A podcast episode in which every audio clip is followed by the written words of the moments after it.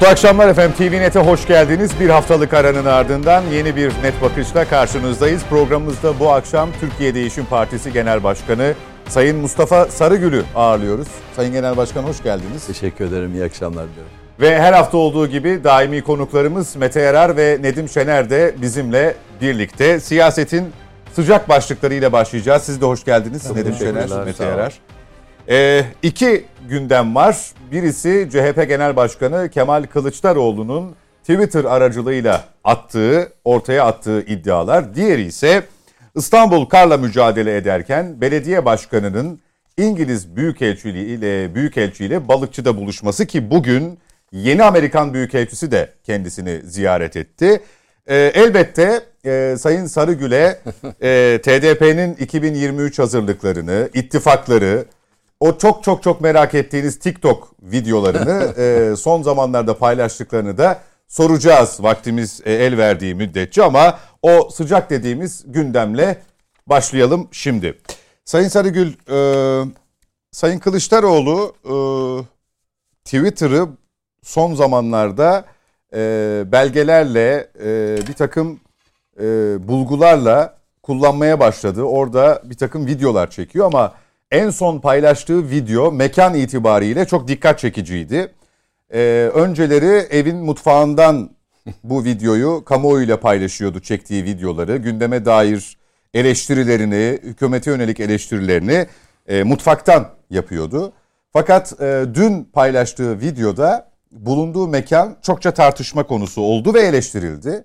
Paylaşılma şekli, partinin gençlik kollarının bunu duyurması, öncesinde birkaç hesap da paylaştı tabii ama e, tartışmayı biraz daha körükledi. Siz öncelikle bu e, siz de sosyal medyayı aktif kullandığınız için oradan gireceğim. E, bu eleştiri metodunu e, nasıl buluyorsunuz e, ve ortaya attığı iddialarla ilgili neler düşünüyorsunuz? Evet tabii e, siyaset adamlarının her şeyi açık ve nettir. Siyaset adamları ve toplumun önünde olan insanlar attıkları adımlarda, verdikleri kararlarda lehte ve aleyhte olabilecek olan her türlü eleştiriyi de dikkate alması lazım. Ee, Biz Türkiye Değişim Partisi olarak bütün arkadaşlarımız nerede ne yapacağımıza çok dikkatli bir şekilde bakıyoruz. Yani e, bir şeyi söylemek için Türkiye Değişim Partisi olarak biz söylemeyiz. Son derece dikkat ederiz. Ve Türkiye Değişim Partisi olarak biz siyasetin dilini değiştirmek, siyasetin yapılış şeklini değiştirmek için de inanın ki e, meydanlardayız. Biz Türkiye'de e, bir muhalefet partisi olarak e, yapılan hayırlı işler varsa onları saygıyla sevgiyle anlatırız. Eksik bırakılanlar da varsa çözüm önerileriyle mutlaka toplumda onları buluşturmaya dikkat ederiz. O nedenle diğer siyasi parti genel başkanlarının yaptığı çalışmalar, her siyasi parti genel başkanı bulunduğu partiyi temsil ediyor. O siyasi partinin genel başkanı o siyasi partideki binlerce gençlik kolu başkanlığı, kadın kolu başkanlığı, teşkilat başkanlarını, MYK'sını, kurucuları temsil ediyor.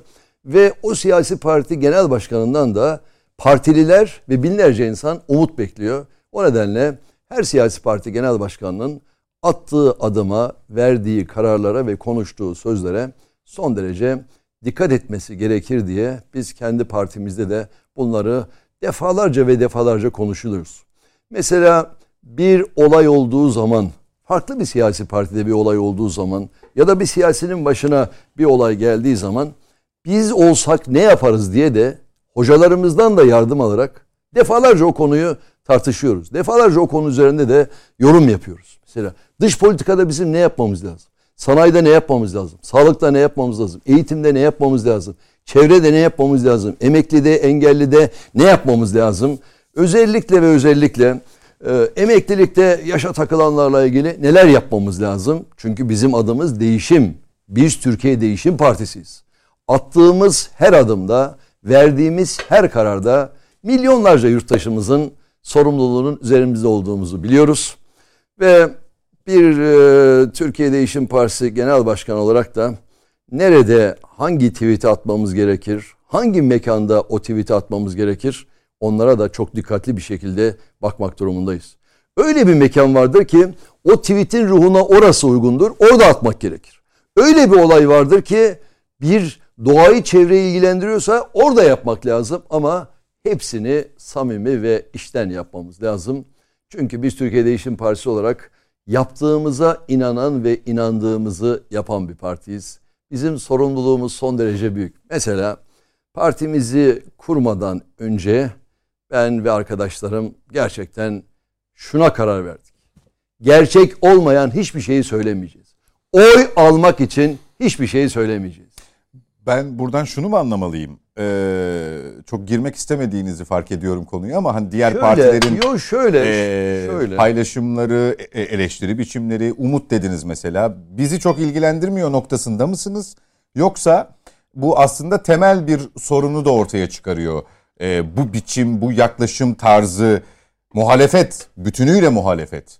Yani e, biz yakın zamana kadar halen daha muhalefet sorunu konuşuyoruz Türkiye'de. Mesela bu paylaşımlar, bu iddialar, bu belgeler, belge olduğu iddia edilen şeyler e, tam anlamıyla teyit edilmeden, kamuoyuyla paylaşıldığında, mekan belgenin önüne geçtiğinde evet, ya da söylemin, evet. iddianın önüne geçtiğinde biz tekrar başa sarmıyor muyuz? Bir muhalefet evet. sorunu başlığını yeniden atmıyor muyuz? Bize de bize de bakın şöyle bir şey söyleyeyim. Muhalefet partisi olarak e, kamudan bir sürü noktalardan bir sürü gördüğünüz her gün sayısız ihbar mektupları geliyor.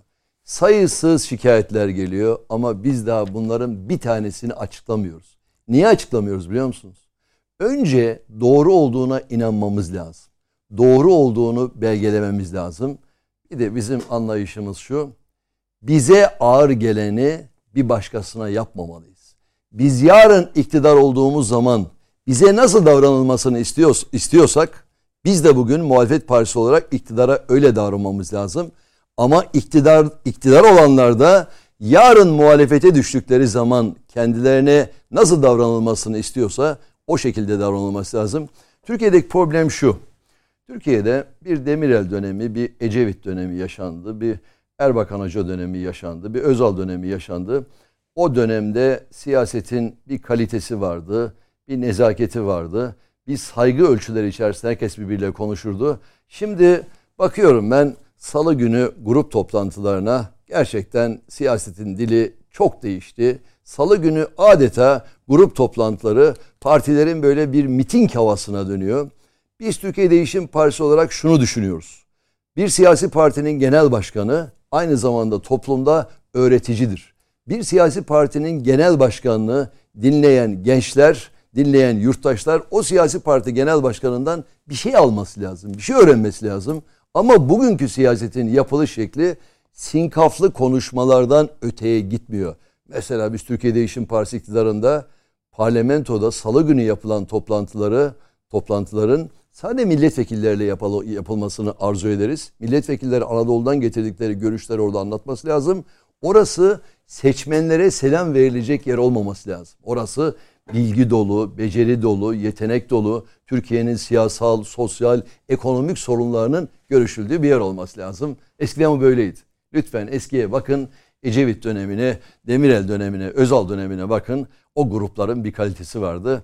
Şimdi siyasi parti genel başkanları bakıyorsunuz ki salı günü partileri oraya çağırıyorlar ve orası Türkiye'ye bir şey öğretme, Türkiye'nin sorunlarına çözüm bulma, çare bulma yeri olmaktan uzaklaşıyor ve adeta bir siyasi şov haline geliyor ve siyasi parti genel başkanlarının birbirlerine e, siyaset dilinde de çok sinkaflı konuşmaları oluyor. Türkiye Değişim Partisi olarak biz sinkaflı konuşma yapan bir parti olmayacağız. Çünkü bizim kuruluş amacımız siyasetin dilini ve yapılış şeklini değiştirmek. Peki. Nedim Şener'den alırım herhalde ben bu cevabı. Soruyu bir daha almam lazım. Soruyu e, Sayın Kılıçdaroğlu'nun paylaşımı. E, ya şimdi tabii Sayın bu, Sarıgül'e buradan bir parlamenter sistem hatırlatmasıyla virgül koyup devam şöyle, edeceğim. Şöyle e, trolleşme aslında e, maalesef e, siyasi partilerin seçmenlerini e, tamamına bulaşan bir hastalık haline dönüştü. Sosyal medya maalesef bu anlamda bütün siyasi partilerin hiçbirini ayırmadan söylüyorum. Birbirine birbirinin yanlışını kopyalama alanı haline dönüştü ve savaş alanı haline dönüştü. Dolayısıyla geçenlerde ben bir yazı yazmıştım linç operatörleri diye. E, hatırlayacaksınız bütün e, vatandaşlar da bilir, herkes bilir. Vinç operatörleri var. Vinç operatörleri bir binayı falan alır yıkar kepçeyle dümdüz eder orayı. Sosyal medyadaki linç operatörleri de kişilerin, kurumların, partilerin veya değerlerin, toplumsal değerlerin alt üst ettikleri e, e, e, bunları alt üst ediyorlar. Yani vinç operatörü bir binayı yok ediyor, yıkıyor. Ama linç operatörü sosyal medyadaki itibarı, güvenilirliği, değerlere saldırarak onları yerle bir ediyor. Buna ilişkin bir yazı yazmıştım ve orada iktidara yakın e, linç operatörleri var. Kendilerinin hep doğru yaptıklarını, karşı tarafın yanlış yaptıklarını söylüyor. Muhalefete yakın linç operatörleri var. Tamamıyla karşıdakini suçlayıp kendilerini doğru yaptıklarını söylüyorlar. En kötüsü de şu.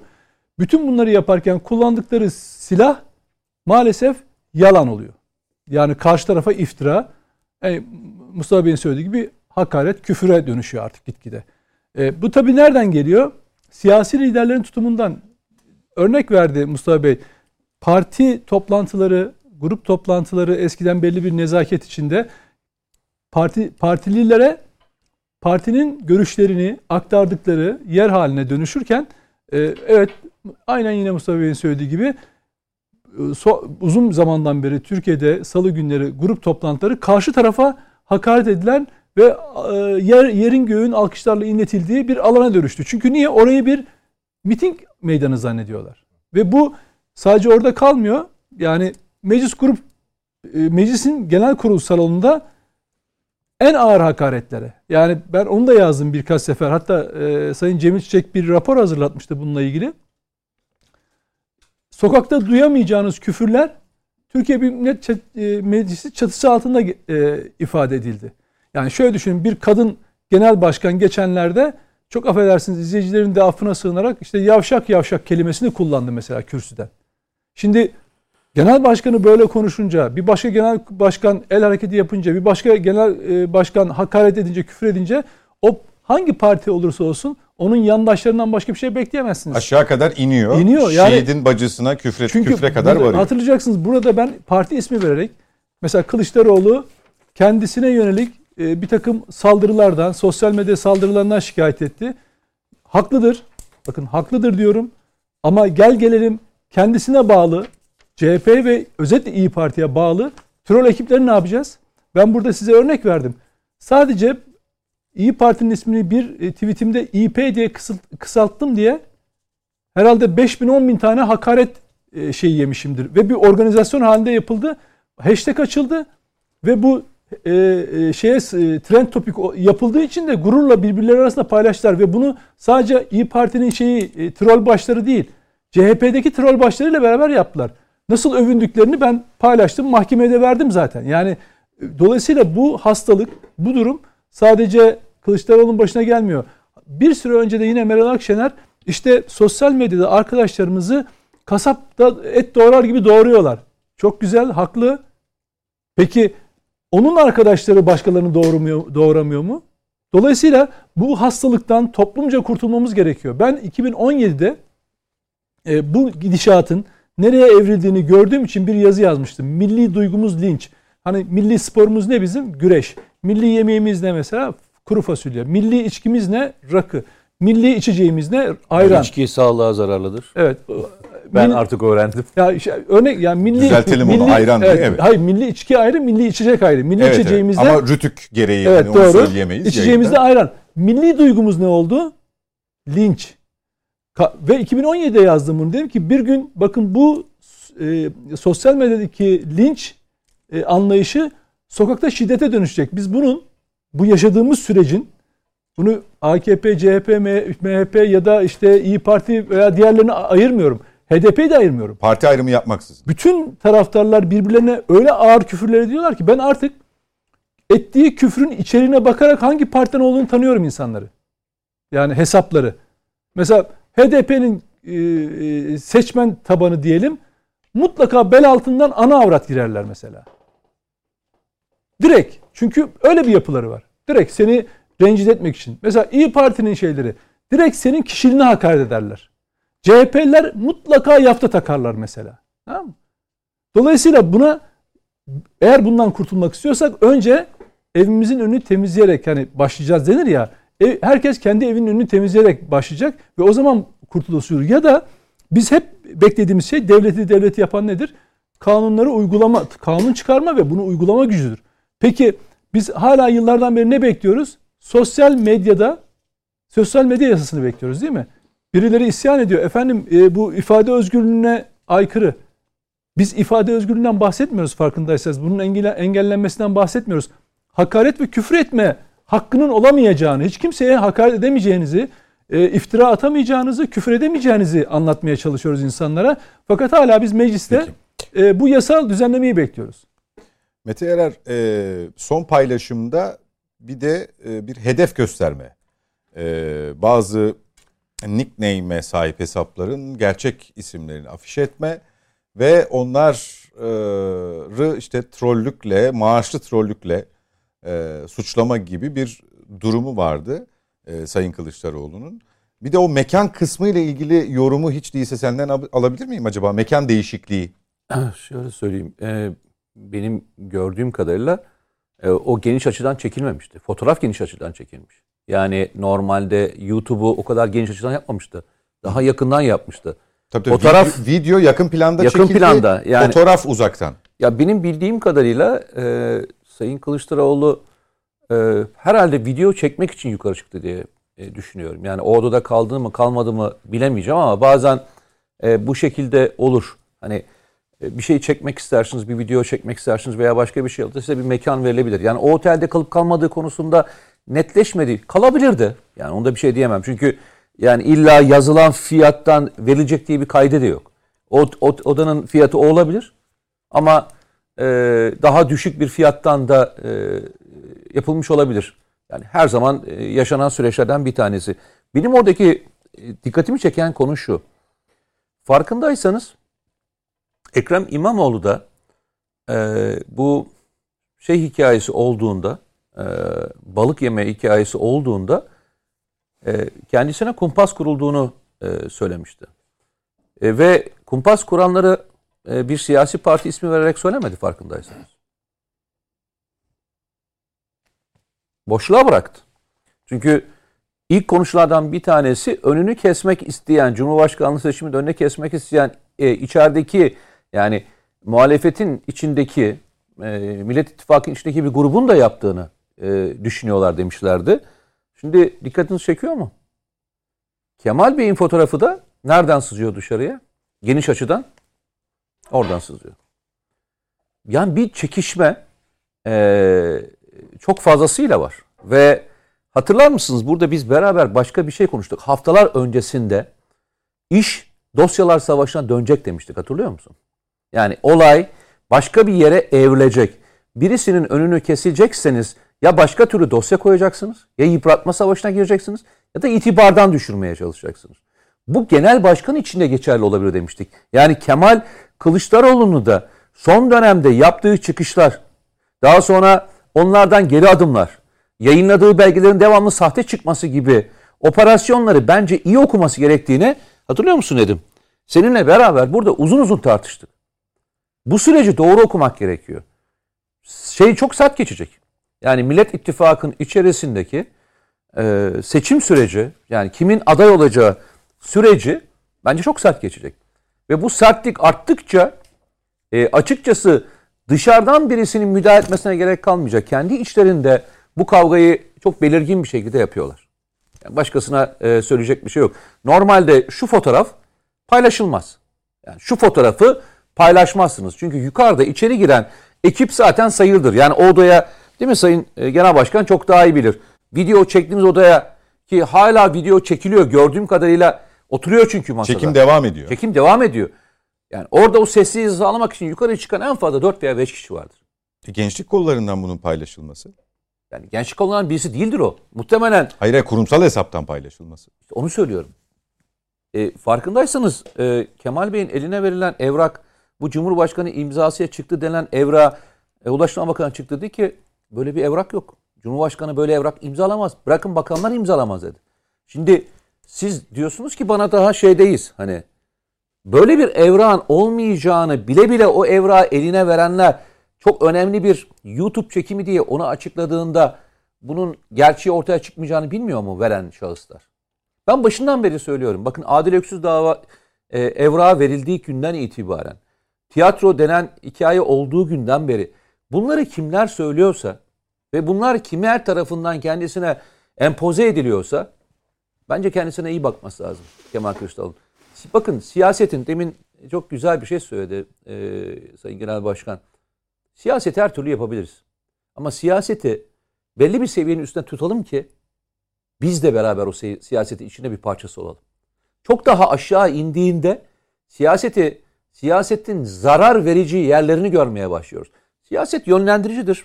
Demin söyledi. Siyaset ideolojilerdir. Siyaset akıldır. Yani farklı bir bakış açısı kazandırmaktır. Ama görüyoruz ki o noktada değiliz. Bence daha da sertleşecek.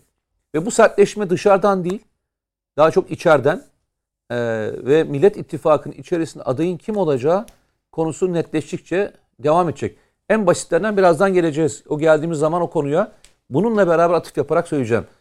Amerikan Büyükelçisi ile e, randevu hikayesini birbiriyle örtüştürerek e, birazdan anlatmaya çalışacağım.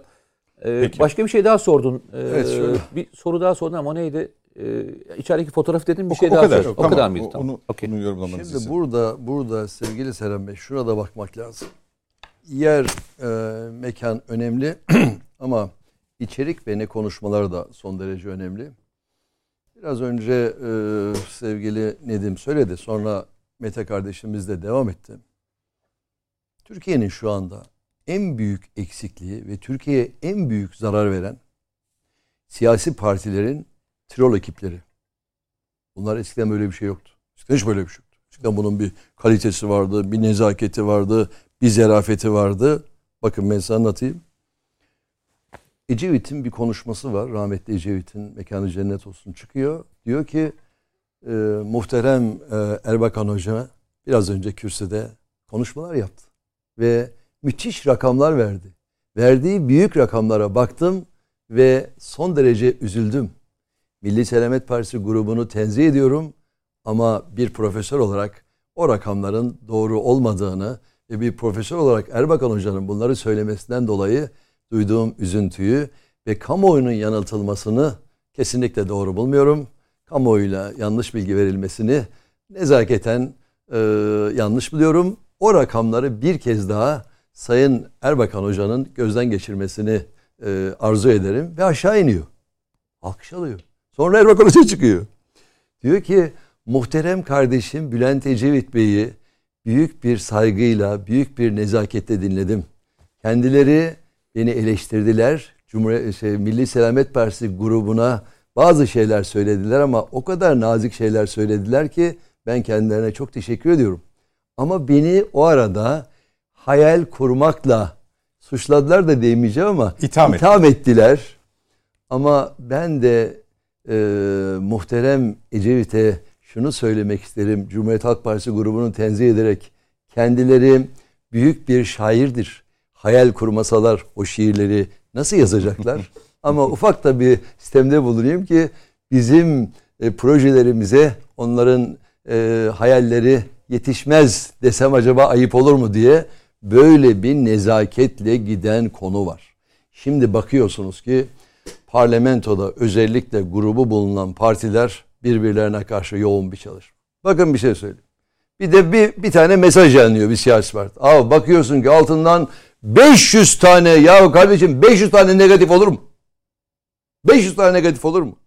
Ben öyle yerler biliyorum ki öyle belediyelerin öyle çalışmaları var ki o tutulan gençlerin içinden bize söylüyorlar. Bizim de bir yerde çıktığı zaman bakıyorsun bir anda kardeşim otomatikman 150-200 tane negatif yazı geliyor. O nedenle biz Türkiye Değişim Partisi olarak şuna karar verdik. Şunu sorabilir miyim araya Ben şunu özür diliyorum. Peki. Şuna karar verdik. Peki. Demokrasi önemli ama disiplinsiz bir demokrasinin kimseye faydası yok. Söylediğiniz Yok, dönemi evet. çok iyi hatırlıyorum. Ee, Nedim Şener ve Mete Yarar da hatırlıyor. Verdiğiniz şu konuşma örneğini bile dinlemişliğim vardır birkaç defa. 77. 1977. Ee, o kadarına yetişemedim Evet, ben ama evet. hani sonrası için söylüyorum. Ama şöyle bir durum var. Şimdi o konjonktür, sosyal medyanın olmayışı, kitle iletişim araçlarının sınırlı olması, haber kanallarının olmaması. ee, çünkü Nedim Şener geçtiğimiz haftaki programdaydı zannediyorum. Bir soruya verdiği cevapta bir özürden, erdemden, hatadan dönmeden bahsetti. Ben de araya girip öyle bir konjonktürde miyiz demiştim. Şimdi özrün konjonktürü olmaz. Ee, hatanın hatadan dönmenin erdemliği daimdir, daimidir. Ama siz işte belediye başkanlığı yaptınız uzun dönem e, İstanbul'da. O döneme de tekabül eder bu sözünü ettiğiniz nezaki, nezaket kuralları çerçevesindeki siyaset. Böyle bir dönemde tam e, işte yani bir ana muhalefet partisi olsaydınız ya da iktidarda olsaydınız size karşı bir saldırı işte bu Twitter aracılığıyla sosyal medyanın bütün işte troll ordusu diyorlar bütün imkanları kullanılarak yapılsaydı siz mesela bu nezaketin muhafazasının kendi siyasetinize zarar vereceğini düşünmez miydiniz? Şöyle, şöyle. Çok altta kaldığınızı düşünmez miydiniz? Ee, şöyle sevgili Serhat kardeşim. Bu soruyu bana vallahi 15 sene önce sorsaydın yumruğu geçirdim. Hiç dinlemezdim vallahi. Kafasını kırardım. Ama hayat zaman içerisinde o kadar olgunlaşıyorsun. O kadar büyük bir noktaya geliyorsun ki. Yani bu e, hayat size çok şeyler öğretiyor. Müthiş bir şey. Mesela çok neşeli bir anınız var. Keyifli bir anınız var. Tam bir olay oluyor ve bütün çöküyorsunuz ve paramparça oluyorsunuz. Onu da üzerinizden e, bir türlü atamıyorsunuz. E, bunun şeyini almamız lazım. Derslerini almamız lazım. Öfke kontrol diye ders almamız lazım. İki, ülkeyi yönetmeye talip olan insanlar bilgileriyle, becerileriyle, yetenekleriyle mutlaka ve mutlaka sakin olmaları lazım. Bakın size ben bir şey anlatayım. Çok enteresan bir şey anlatayım. Çok enteresan bir şey anlatayım. Çok önemli ama bak. Bedri Koraman hatırlar mısınız? Bedri Koraman. Önemli bir karikatürist. Karikatürist. Milliyet Milliyet. gazetesinde yazıyor. Park Şam'dan da bir gün bir yemek yiyoruz. Dedim ki Bedri abi dedim bir anda anlatır mısın dedim. Yani bir başbakanla olan bir anda anlatır mısın? Dedi ki Milliyet gazetesinde yazıyorum, çiziyorum. Bir karikatür yaptım. Göbeği büyüttüm, büyüttüm, büyüttüm. Yiyin beyefendileri de yaptım. Ercüment Karacan da gazetenin patronu bakmış demiş ki ya Bedri bunu başbakana yaptın. Çok ağır olmadı mı? Demiş ki vallahi beyefendi demiş benim kalemim bunu çiz demiş. Peki demiş. Konmasını istiyor musun? İstiyorum efendim benim kalemim bunu çiz demiş. Yani sonra indim aşağı diyor. "Ya Patron bunu koyacak mı koymayacak mı? Ve yayınla diyor. Pazar günü baktım yayınladı. Tam saat 1 oldu patron beni aradı. Ya ne oldu? Başbakanlıktan bir ses var mı? Yok efendim dedim diyor. Dört buçukta beni aradı diyor. Dedi ki gel bir yemeğe gidelim o zaman. Ses var mı? Ses yok. Evet biz rahatladık. Tamam. Tam saat altı buçuk bir telefon. Telefonun öbür ucunda Süleyman Demirel. Dediler ki başbakan efendim. Buyurun efendim sayın başbakanım buyurun. Demirel öbür hafta diyor ki Bedri nasılsın iyi misin? Efendim sağ olun Ercüment Bey'le birlikte yemekteyiz. Ercüment Bey çok selam söyle. Ya Bedri çok teşekkür ediyorum sana sağ ol. Bizi bugün boş geçmemişsin. Senden bir ricam olabilir mi? Ne demek Sayın Başbakanım? Buyurun efendim falan. Ya Bedri benim için ne yaparsan yap da bari pazar günü yapma ki ben bir pazar günüm rahat olsun. Çarşamba perşembe ne istiyorsan yap. Yani böyle bir hoşgörü ortamını da yakalamamız lazım. Ama bu hoşgörü ortamı niye yakalanmıyor? Karşılıklı olarak bütün siyasi partiler birbirlerine karşı sinkaflı konuşuyor. Türkiye Değişim Partisi iktidarında kesinlikle televizyonumuz olmayacak, gazetemiz olmayacak, internet sitemiz olmayacak. Hepsine eşit mesafede olacağız. Nasıl Şişli'de uzun yıllar bütün yerel basına, bütün basın mensuplarına eşit mesafede olduysam iktidarımızda da bunu planlayacağız. Bugün Türkiye'nin en büyük problemi şudur. Bakıyorsunuz iktidarın kanalları var, bir partinin kanalı var, muhalefet partilerinin kanalları var. Birbirlerine karşı her akşam, her akşam farklı açılar içerisinde konuşuyorlar. Ama burada, burada bugüne kadar muhalefet partileri offside'e düşüyor. Muhalefet partileri nasıl offside'e düşüyor? İktidarın kurduğu oyuna, oyuna onlar eşlik ediyorlar. Bir buçuk yıldan beri Türkiye neyi konuşuyor? Kim kimle ittifak yapacak? Kim aday olacak? Peki Türkiye neyi konuşuyor bir haftadan beri? Karda nerede oldu? Büyükşehir Başkanı nerede yemek yedi? Ne oldu? Ne bitti? Artık dünden itibaren de başladılar. Trabzon'daki çocuğu konuşmaya başladılar. Gündem doğru buna doğru kayda gitti. Türkiye'de şu anda yoksulluk konuşulmuyor. işsizlik konuşulmuyor. Bugün elektrik faturalarına, doğalgaz faturalarına gelen zamlar konuşulmuyor. Bugün inan ki sanayide üretim önemli sıkıntılar içerisinde bunlar konuşulmuyor.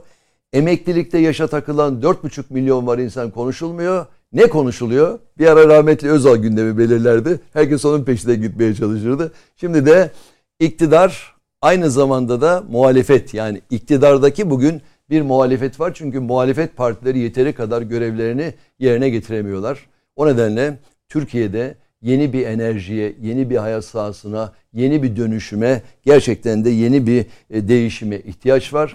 Türkiye'de bugün enteresan bir şey söylüyorum. İnan ki bir ekonomik milliyetçiliğe ihtiyaç var. Bu e, ekonomik milliyetçilik Türkiye Değişim Partisi olarak biraz sonra sorarsanız söylerim. Ekonomik milliyetçilik Türkiye'yi kurtaracak olan formüldür. Ekonomik milliyetçilik. Evet, evet. evet. Doğru mu anladım? Doğru. Ekonomik milliyetçilik altını çizerek konuşuyorum. Türkiye Değişim Partisi olarak ekiplerimizle, gruplarımızla yoğun bir şekilde bir çalışma içerisinde bulunduk ve ekonomik milliyetçilik Türkiye'yi kurtaracak olan en önemli projedir ve Türkiye ekonomik milliyetçilikle inanın ki şahlanacak. Sorarsanız ne olduğunu açıklarım. Peki soracağım e, ilerleyen dakikalarda belki konuklarımızdan da gelecektir Tabii. soru bu anlamda. Trabzon konusundan bahsetmişken ne evet, düşünüyorsunuz? Trabzon'da, Trabzon'da bir kere dün akşam biz bu konuda çok çalıştık. Bu bir kere bize ders olması lazım. O meydanlarda mikrofonu vermemek lazım. Kim olursa olsun. Başka bir şey çünkü yani. Çocuğun ne söyleyeceği belli olmaz. Eminim ki o çocuğa onu öğretenler, bunu söyleyen diyenler de şu anda e, pişman olmuştur. Biz çocuklarımıza kini, nefreti, kavgayı, gürültüyü değil. Biz çocuklarımıza sevgiyi, saygıyı, örfümüzü, törenimizi, geleneklerimizi, barışı, özgürlüğü, demokrasi öğretmemiz lazım. 5 yaşındaki çocuk isterse düşmanı olsun. Ne diyor? Düşmanınızın bile insan olduğunu unutmayın. E, hoş bir davranış olmamıştır. Ben eminim ki Sayın Cumhurbaşkanı da bu olaydan sonra çok üzülmüştür. Peki sizin görüşleriniz yani bu konuyla ilgili? Ben e, gerçekten hani şöyle çocuk evet mikrofonu alınca hangi düşünceyle hangi şeyle yaptı ama çocuktur onun e, yani şeyine bakılmaz ama orada Hazirun e, onu söylediği zaman bunu telafi edici bir konuşmayla e, insanlara hitap edebilmeliydi. Burada Oysa, Nedim'ciğim çok özür diliyorum. Nedim Bey çok özür diliyorum. Bakın çok mitingler yapıyoruz. Mitinglerde bazen diğer siyasi partiler aleyhinde sevgili Mete Beyciğim sloganlar atılıyor. Yani derhal durdururum. Derhal durdururum. Hayır arkadaşlar burası onun yeri değil Tabii. diye derhal durdururum. Çok güzel bir şey söyledi. O arada o söyledikten sonra evlat ne yapıyorsun sen gözlerinden öperim olur mu öyle şey? Dese bitti gitti yani. Yani orada Cumhurbaşkanı olabilir, bakanlar olabilir ya da birisi olabilir. Ee, işte dedim ya siyasetin sertleşmiş dili 5 yaşındaki çocuğa kadar inmişse ve onu da miting meydanında e, ya da o toplantı alanındaki insanlar alkışlıyorlarsa bunun bir adım sonrasının toplumda kavgaya ve şiddete dönüşeceğini öngörmek lazım. Hani 2017'deki yazımdan bahsettim ya milli duygumuz linç oldu artık. Biz dayanışan bir milletiz. Biz zor zamanlarda beraber olmayı becerebilen milletiz. Ee, işte e, Mustafa Bey'in örnek verdiği o 70'li yıllarda ulusal meselelerde nasıl bir araya geldi? Türkiye'nin hiç e, yan yana gelmeyecek siyasetçileri koalisyonlar kurduğu e, milli e, dava Kıbrıs'ı mesela nasıl biz bugün hala bir ya, e, bir ülke olarak bir vatanımızın bir parçası olarak görüyoruz. O o günkü dayanışma sayesinde oldu. Eğer bugünkü kutuplaşma olsa yani düşünün ne noktaya geldik siyasette. Bugün e, PKK terör örgütüne karşı sınır ötesi operasyon yapıyoruz. Hiç ummadığınız bir parti PKK'nın siyasi koluyla hayır oyu verebiliyor. Bu niye? Bu neden? Bu dile vuran sertleşme e, eylemde bu türlü işbirliğine geliyor. Daha sonraki adımı dediğim gibi sokakta daha da sert olan şiddete dönüşmesinden korkuyorum. Yani o mitik meydanında bu söyleniyorsa işte dedesinden büyük yaşında olan e, bir kişiye 5 yaşındaki çocuk söylüyorsa o çocuğa da eğitici olmak lazım. Çünkü bakın o çocuğun hayatı eminim bundan sonra bir travma travma olacak. Yani birileri onu pohpohlayacak, birileri eleştirecek ama o çocuğun üzerinde kalacak. Hani bir şey vardı. E, Antep karası çalındı yani. Tabii çocuğa. yani e, hatırlar mısınız bazı küçük sanatçılar vardı, çocuklar vardı, türkücüler falan. O çocuklara çizilen rol, toplumun verdiği e, misyon ya da onların kendi kendine çevresinin verdiği e, rol o çocukların hayatlarını mahvetti. Bugün adam gelmiş 30-35 yaşında hala küçük bilmem ne olarak kendini anlatmaya çalışıyor. Niye biliyor musunuz? Hala o günleri hatırlatmaya çalışıyor. Şimdi o çocuğun da hayatında bir etkisi olacak bunun. O bilmem kimin çocuğu olacak şöyle yani e, bilmem kimin de yani hep bilinen bir figür olacak. Dolayısıyla çocukları bu işten ari tutmak lazım. Tam tersini düşünün. Cumhurbaşkanına birisi o şekilde hitap etseydi yani bugün ona sessiz kalan mesela AKP seçmeni ya da başka seçmenler ya da Erdoğan'ı sevenler ona şimdi sessiz kalıyor değil mi o çocuğun yaptığına? Peki Cumhurbaşkanına Kılıçdaroğlu'nun e, böyle bir mitingde bir çocuğun yani elbette ki ben şey düşünmüyorum. E, oradaki Hazir'in bu çocuğa bunu söyle dediğini falan düşünmüyorum. O çocuk bununla yoğrulmuş. Yani bunu bunu bir, bu kadar çünkü bilinçli cümleler arka alıyor çünkü. Yani arka arkaya gelmez yani. Çocuklar ya şöyle düşünün hepimiz Allah ömür versin çocuk sahibi olduk. Büyürken sizden nasıl etkilendiğini sofrada konuştuğunuz ee, değil mi hocam? Yani şöyle sizin çocuğunuz eminim 7-8 yaşlarında sizin hiç hoşlanmadığınız birisine inanılmaz düşmanlık besleyebiliyor. Yani ve şöyle mesela ben kendi örnek vereyim. Birisinden bahsederken o kötü değil mi baba dediğini bir dakika sen nereden biliyorsun? Seninle ne ilgisi var bu konunun? Ama çocuk seninle özdeşleşmek istiyor. Kaydediyor. Kaydediyor ve onu onu tekrar ediyor ve yarın sokağa çıktığında da nitekim bakın bu şöyle. Bugün yaşı 20 25 ler civarında 20'ler 25'leri düşünün. Bazıları var ki bu ülkede daha ne, ne tür bir siyasi kavga yaşandığını tam idrak etmeden, herhangi bir ideoloji, dünya görüşü sahibi olmadan bu ülkeden nefret ediyor. Ve sürekli mesela diyor ki bu ülkede yaşanmaz işte gideceğim gittim gidiyorum. Lise çağındaki çocuklar soruyorsun yabancı okullarda okuyan özellikler ya da kolejlerde falan diyelim yurt dışına gitmek istiyor. Niye bunu niye yapıyorlar biliyor musunuz? Aile içinde bu konuşuluyor aile içinde bu çocukların ailelerin içinde hep bu anlatılıyor. Bu ülkenin durumu anlatılıyor. Kendi yaşadıkları olaylar anlatılıyor. O çocuk ondan etkileniyor ve bu bu ülkeyi, bu cennet ülkeyi yaşanmaz olarak düşünüyor. İlk fırsatını bulduğu zaman da gitmeye çalışıyor ve gideceğini beyan ediyor. Bu bizim çocuklarımıza e, aşıladığımız nefretimiz. Düşünün ben şöyle Mustafa Bey sizin sizin yaşınız şu anda Sor, sorma sahip ama... Şöyle şöyle bu soruyu sorulmamış kabul ediyoruz.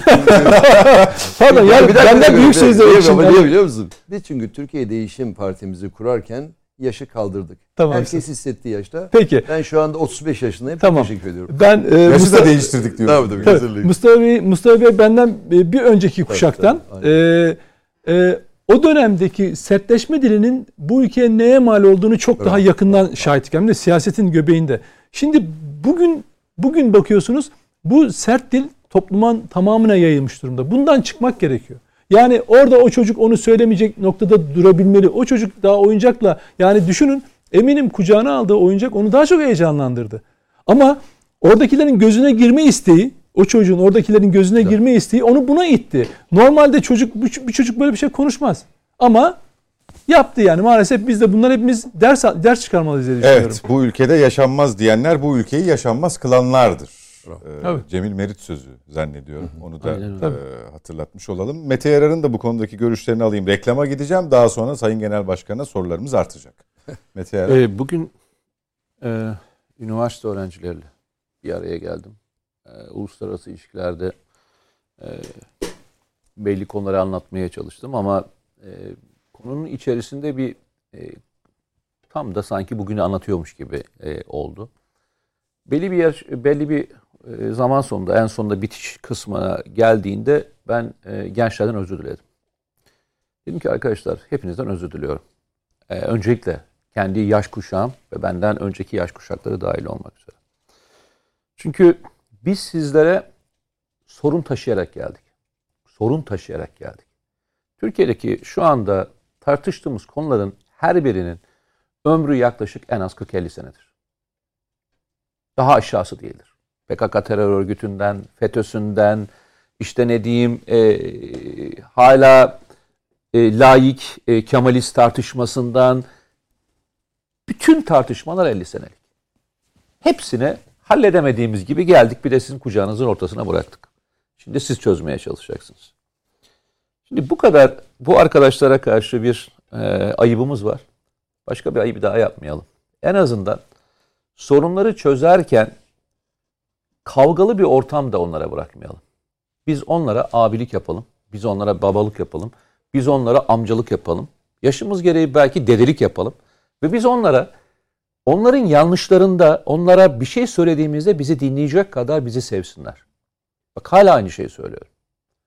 Yani şimdi bu ortamlara bakıyorum ben. Yaşanan süreçlerin içine bakıyorum. Hani meslek icabı da e, bu çatışma ortamlarında bulunurken gördüğüm en önemli tablodan bir tanesi nedir biliyor musunuz? İnsanların birbiriyle iletişimi kesmesidir. Yani işte demin bahsettiğimizde 80 öncesinde seninle yaşın müsait olmadığı dönemde evlerde babalar çocuklarıyla konuşmuyorlardı. Bazı aileler küstü birbirine. Yani oğul solcuydu, e, baba sağcıydı. Oğul işte baba Cumhuriyet Gazetesi okur, e, oğul Tercüman Gazetesi okur.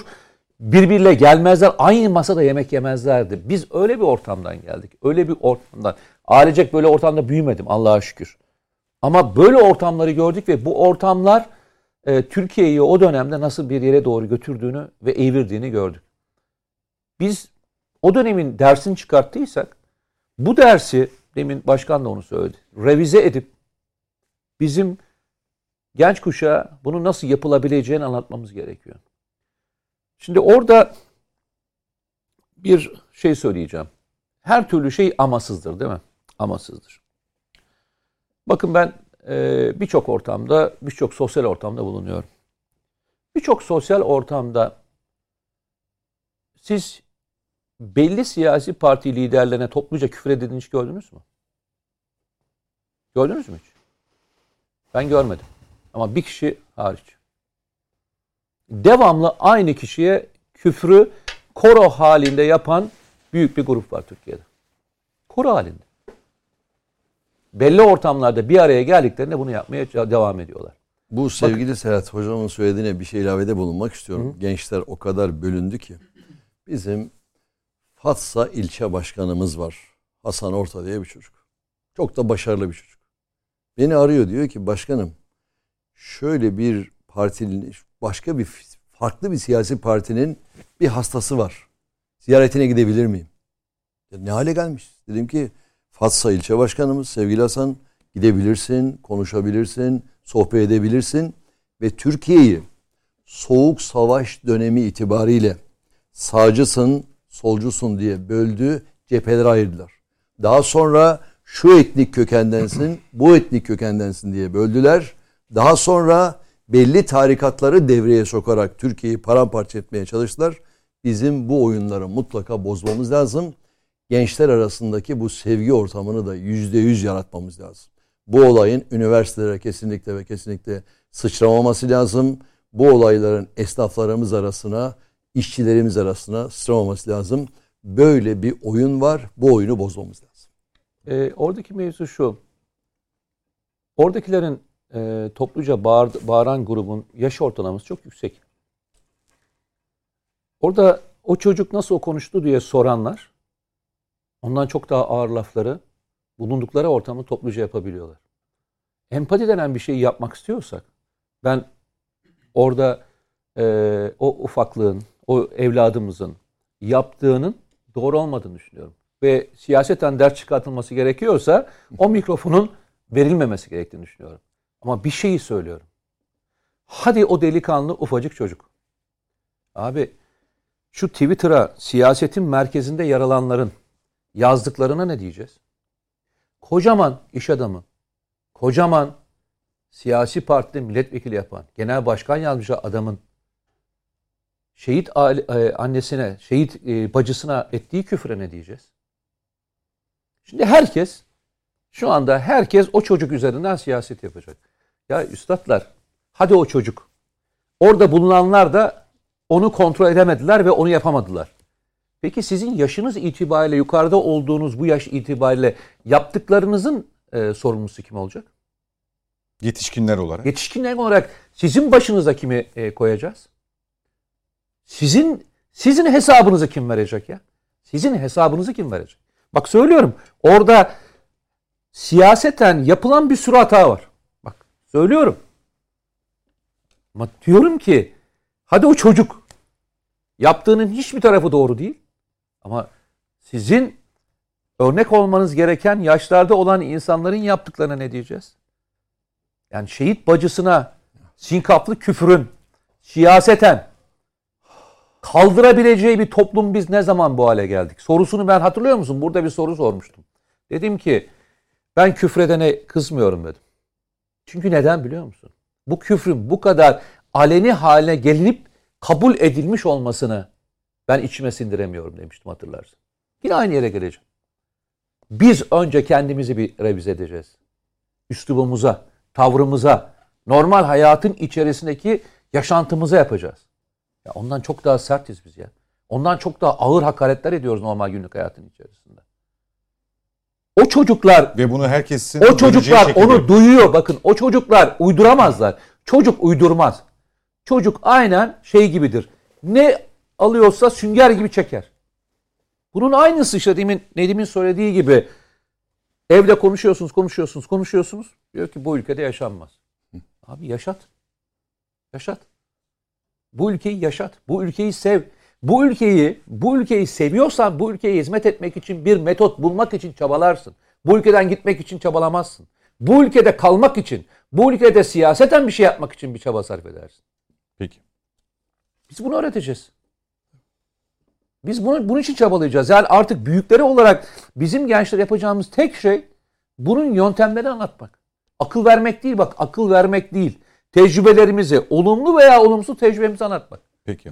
Teşekkür Ya, ediyorum bir bu bölüm şey için. ekleyeyim mesela buna. Hı hı. Yani şu anda İyi Parti'nin Denizli milletvekili ben İP diye kısalttım diye partinin ismini. Partimizin adı İP, İ- İP değil İyi Parti. A babaların gibi sana da SS nokta SS nokta ile öğreteceğiz. Hatırlıyorum. Hatırlıyor musun? Şimdi davasını açtık. Şimdi dokunulmazlık fezlekelerinden biri o. Ve bu adam hala o partinin içinde adı da İA. İyilikleri böyle. SS ile partinin ismini öğreteceklermiş. Herhalde parti içinde öyle öğretiyorlarsa insanlara zorla. Beni de öyle zannetti galiba. Ama bu düşünün milletvekili. Bu benim yaşadığım bir olay. Bunun bir sürü örneği var. Binlercesi. Tabii Mete'nin söylediği gibi e, partinin genel başkanı işte devleti yöneten sevin sevmeyin düşman olun dost olun fark etmez.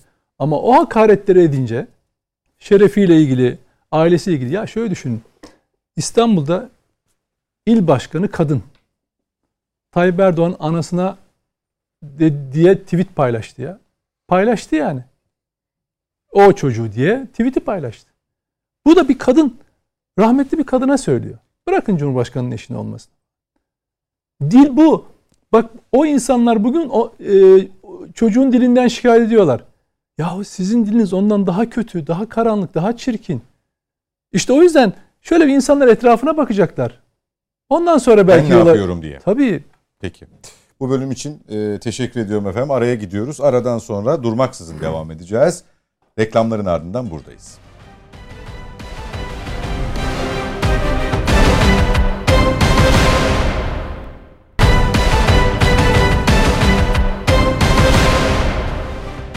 Yeniden birlikteyiz efendim. TV Net'te net bakışa devam ediyoruz ve Türkiye Değişim Partisi Genel Başkanı Sayın Mustafa Sarıgül'ü ağırlıyoruz. İlk bölümde biraz gündemin ilk iki maddesini, sıcak maddesini yorumlayarak, özet geçerek e, gerçekleştirdik ilk bölümü.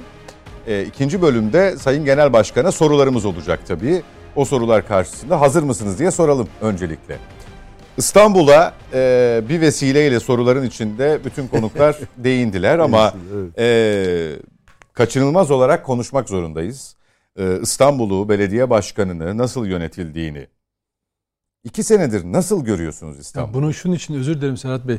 Sa- e, Sarıgül'ün, e, Mustafa Bey'in e, siyasi çizgisini takip edenler hem uzun süre Şişli'de belediye başkanlığı yaptığını ben mesela hikayelerini bilirim. Sabah sabah namazından sonra kalkıp e, cenaze varsa e, yani mesela orada cenaze evine gidip cenazeyi yolculamasına kadar e, her türlü şeyini yapan ve o yüzden çok deneyimli birisi. Hem hem ben bugünün Şişli'sini e, merak ediyorum. Bir de e, bir de Büyükşehir Belediye Başkan adayıydı. partinin. Evet aday, aday, Şimdi o yüzden çok önemli onun söyleyecekleri. Sizin sorunuz oradan devam etsin. Ben daha sonra başka aynı konuda başka bir Evet. yere Evet, belediye başkanları aslında bu dönemde biraz şanssız. Ayrıca iki sene olmadı belediye başkanlarına bir buçuk ay sonra üç sene oluyor. Belediye öğrenciler karnesini yıl sonunda alır. Her sene son alır. Siyasiler belediye başkanları da karnesini beş yılda bir alır. O beş yılın sonunda belediye başkanına vatandaş sorar. Kalıcı eser ne bıraktın? Günlük belediye hizmetleri ayrıdır. Yani o çöpe alınacak, öbürlerine bakacak, temizlik hizmetleri yapılacak, ana arterler temizlenecek. asfalt O- dökülecek. Onlar klasik. Onlar ya ama kalıcı olarak o kente ne verdin? Mesela sevgili Nedim söyledi. Şişli'de ben uzun yıllar belediye başkanlığı yaptım. Fizik olarak ben orada yokum ama benim o mahallelerde yaptırdığım okullar, mahallelerde yaptırdığım sağlık merkezleri, spor merkezleri, emekliler evleri, efendim taksi durakları, Alzheimer merkezleri, kadın sığınma evleri, spor merkezleri, ayrıca kadınlara spor merkezleri bir sürü eserler orada konuşuyor.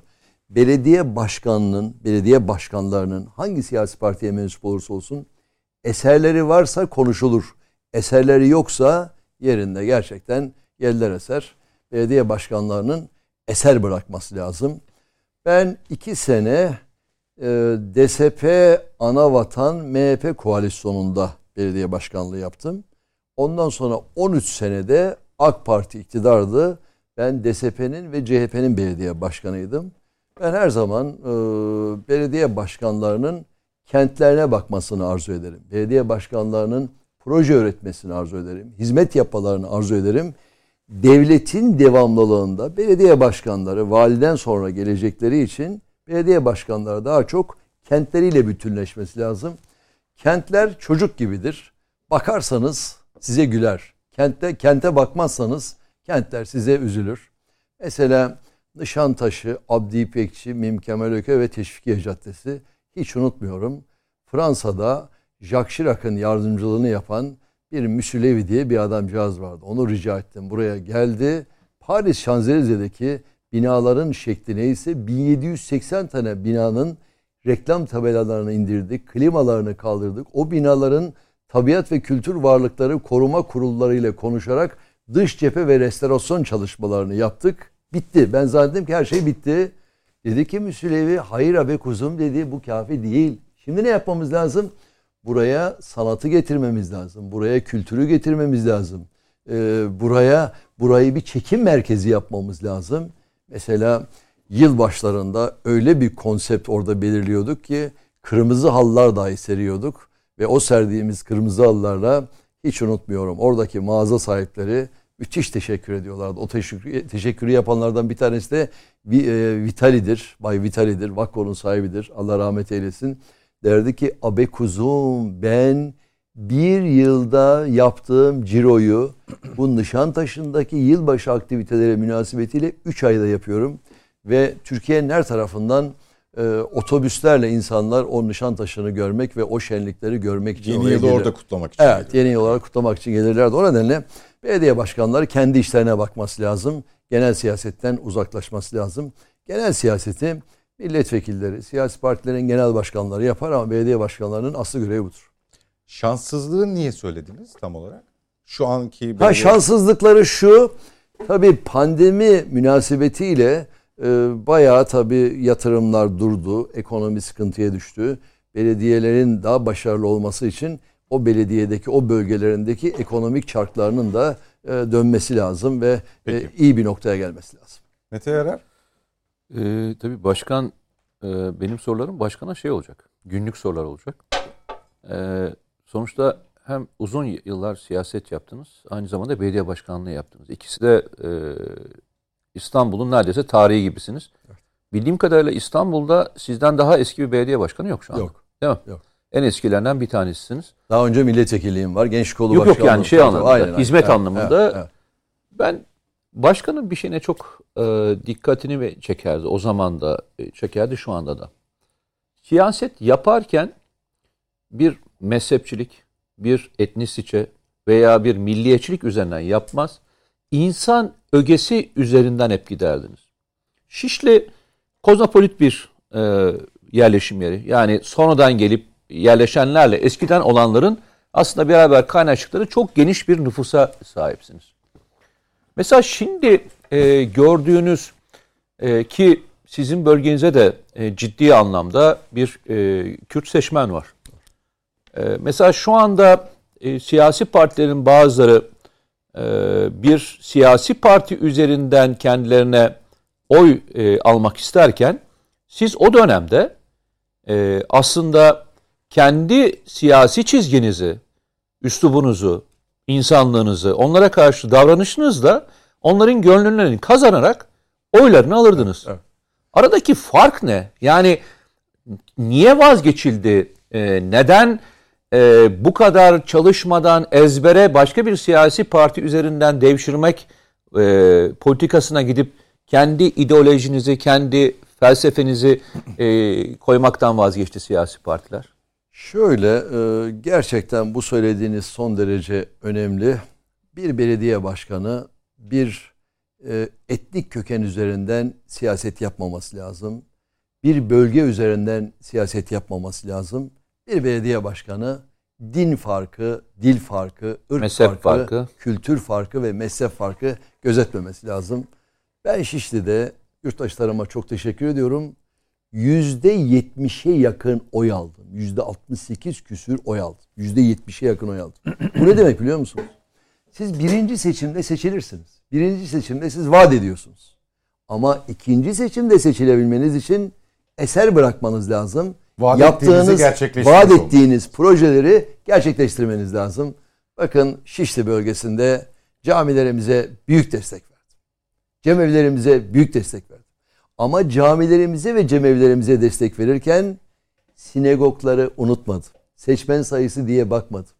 Aynı zamanda Türkiye'de İstanbul'da 1500 tane Rum vatandaş var.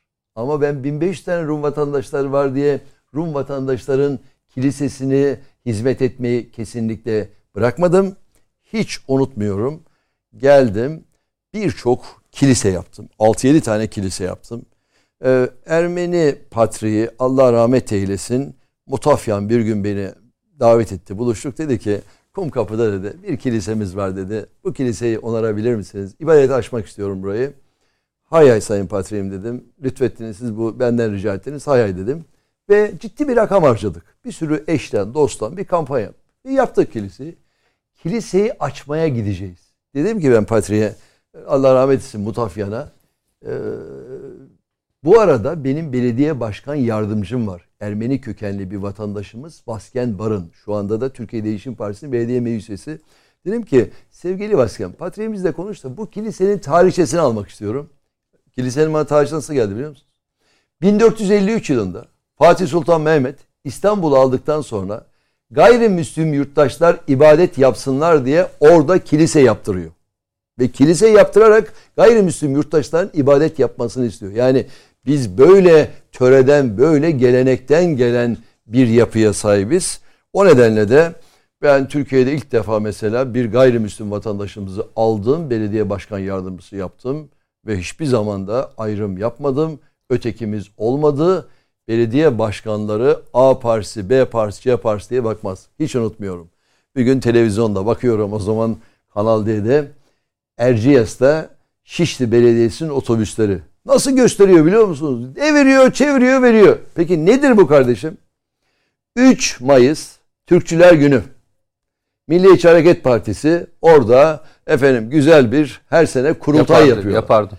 O kurultaya gitmek için de Şişli'deki efendime söyleyeyim Milliyetçi Hareket Partisi ilçesi belediyemizden araba talep etmiş. Peki ben kendi partime arabayı veriyorum da o ilçede bulunan diğer siyasi partilerin taleplerine niye arabayı vermiyorum? Hiç vermezlik yapmadım. Bütün hangi siyasi parti geldiyse bir belediye başkanı aynı zamanda siyasi parti ayrımı gözetmez. 3 e, Mayıs'ta gerçekten Erciyes'e otobüsleri göndermiştim. Geçen gün bir şekilde Devlet Bahçeli Bey ile telefonlaştık. Aradı tebrik etmek için sağ olsun. ve bu konuyu bana hatırlattı. Bizleri seni unutmayız. Senin o dönemde Şişli'de bizim çocuklara kol kanat nasıl gerdiğini biliyoruz. Yani bunu niye anlatıyorum? Belediye başkanlarının objektif olması lazım. Belediye başkanlarının hizmet odaklı olması lazım. Ben 13 sene Büyükşehir Belediye Başkanı da Allah rahmet eylesin Sayın Kadir Topbaş'tı. Bir tek itilafım olmadı. Niye itilafım olmadı? Beyoğlu Belediye Başkanı iken sınırları kaldırmıştık. Büyükşehir Belediye Başkanı olduktan sonra da büyükşehir ve ilçe belediyeleri tam bir anlayış birliği ve dayanışma içerisinde Bir araya çalışma- geldiğinizde abi Evet, diye hitap ederdiniz hatta evet, yani. evet, evet. Onun Bir için de, bir, bir de yani e, Mustafa Bey'in Kadir abi diye hitap etmesi ben kendisinden duymadım. İki sohbete şahit olmadım ama yadırgayan parti üyelerinden duyduğum için ya adam Kadir Top AKP'li Büyükşehir Belediye Başkanı abi diyor. Ya böyle şey mi olur falan diye eleştirildiğini de duymuştum o dönemde. Şöyle o dönemdeki bulunduğumuz partimizden topa koydular. Bize ateş ettiler. Neler yaptılar, neler yaptılar. Ama ben o günde, bugün de yaptığımın doğru olduğuna inanıyorum. Siyasette rekabet vardır. Siyasette mücadele vardır ama hısım, hasımlık yoktur.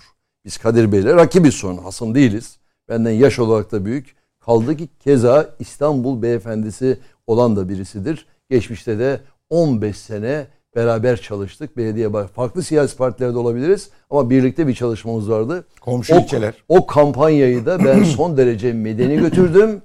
HDP desteği olmadan, İyi Parti desteği olmadan, Saadet Partisi'nin desteği olmadan, diğer illi ufaklı partilerin desteği olmadan tek başıma Ecevit'imizden sonra en yüksek oy yüzde 41 oy aldım. Tek başıma aldım oyu. Bugün mevcut oyları çıkarın bakalım. En yüksek oyu tarihte kim almış? Tarihte muhalefet partisi olarak en yüksek oyu İstanbul'da iki kişi aldı. Bir tanesi rahmetli Ecevit, bir tanesi de Mustafa Sarıgül. O Kadir abi diye bana kızanlar bilsinler ki ben orada Kadir abi demeseydim kararsız oyların hiçbir tanesi bize gelmezdi ve bizim oyumuz %35, %36 olarak kalırdı. O günkü ölçümlere de biz baktık ve biz o günde siyasetin dilini saygıyla, sevgiyle kullandık. Rakiplerimize karşı nezaketten ve zarafetten ayrılmadık. Bugün de aynı dili kullanıyoruz. Hiçbir Türkiye Değişim Partili bir siyasi parti eleştirirken kesinlikle sinkaflı bir kelime kullanmaz. Biz iktidarın yaptığı hayırlı işler varsa, güzel işler varsa, bereketli işler varsa, şefkatli işler varsa bunları anlatırız. Eksik kalanları da çözüm önerilerle anlatan bir siyasi partiyiz. Çünkü Türkiye Değişim Partisi Malazgırt'tan Kocatepe'ye bağımsız Türkiye diyen bir siyasi parti.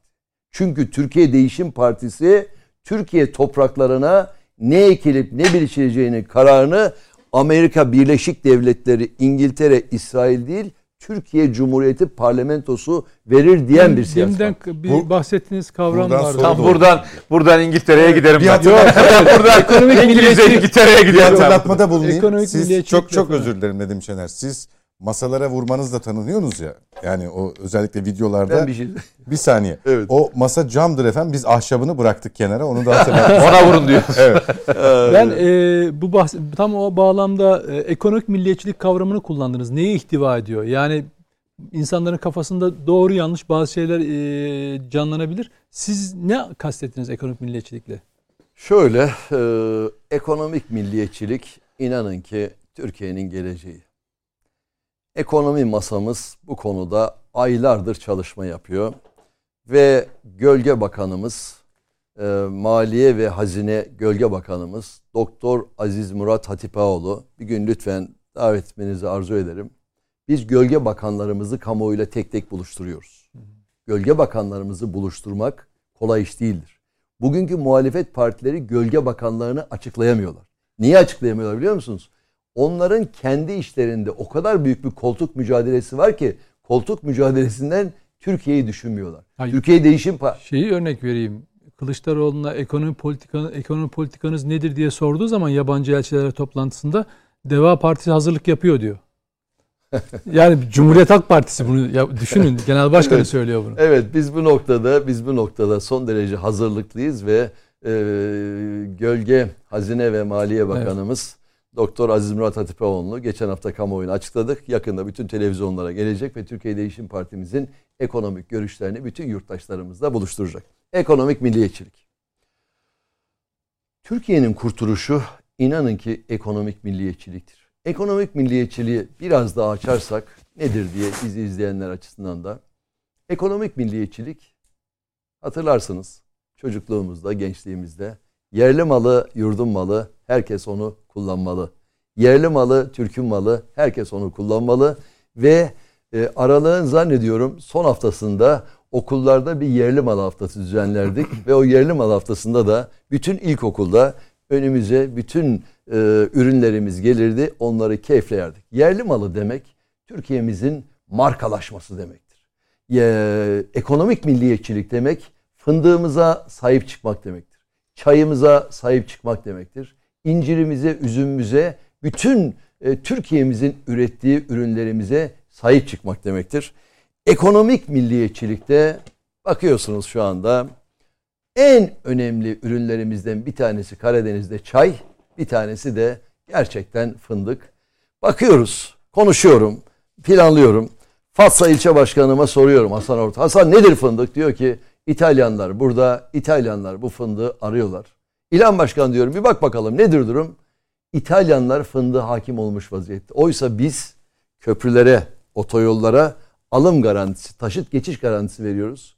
Ekonomik milliyetçilikte çiftçilerimize, çiftçilerimize ne ekiyorlarsa, ne biçiyorlarsa alım garantisi vereceğiz ve Türkiye'de ekilmeyen, biçilmeyen toprak kalmayacak.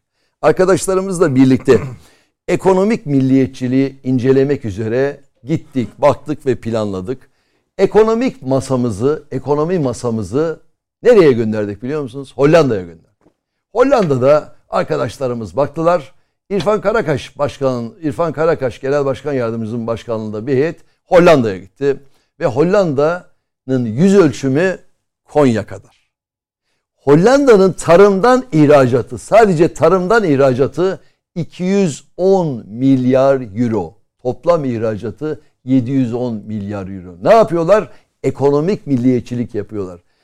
Kendi topraklarının her metrekaresini e, endüstriyel tarımla işlemişler ve muhteşem bir noktaya gelmiş. İfade tam olarak bu mu? Ekonomik milliyetçilik Evet, mi? evet. Ekonomik milliyetçilik. Tamam. Altını birebir çiziyoruz. Ekonomik milliyetçilik şu.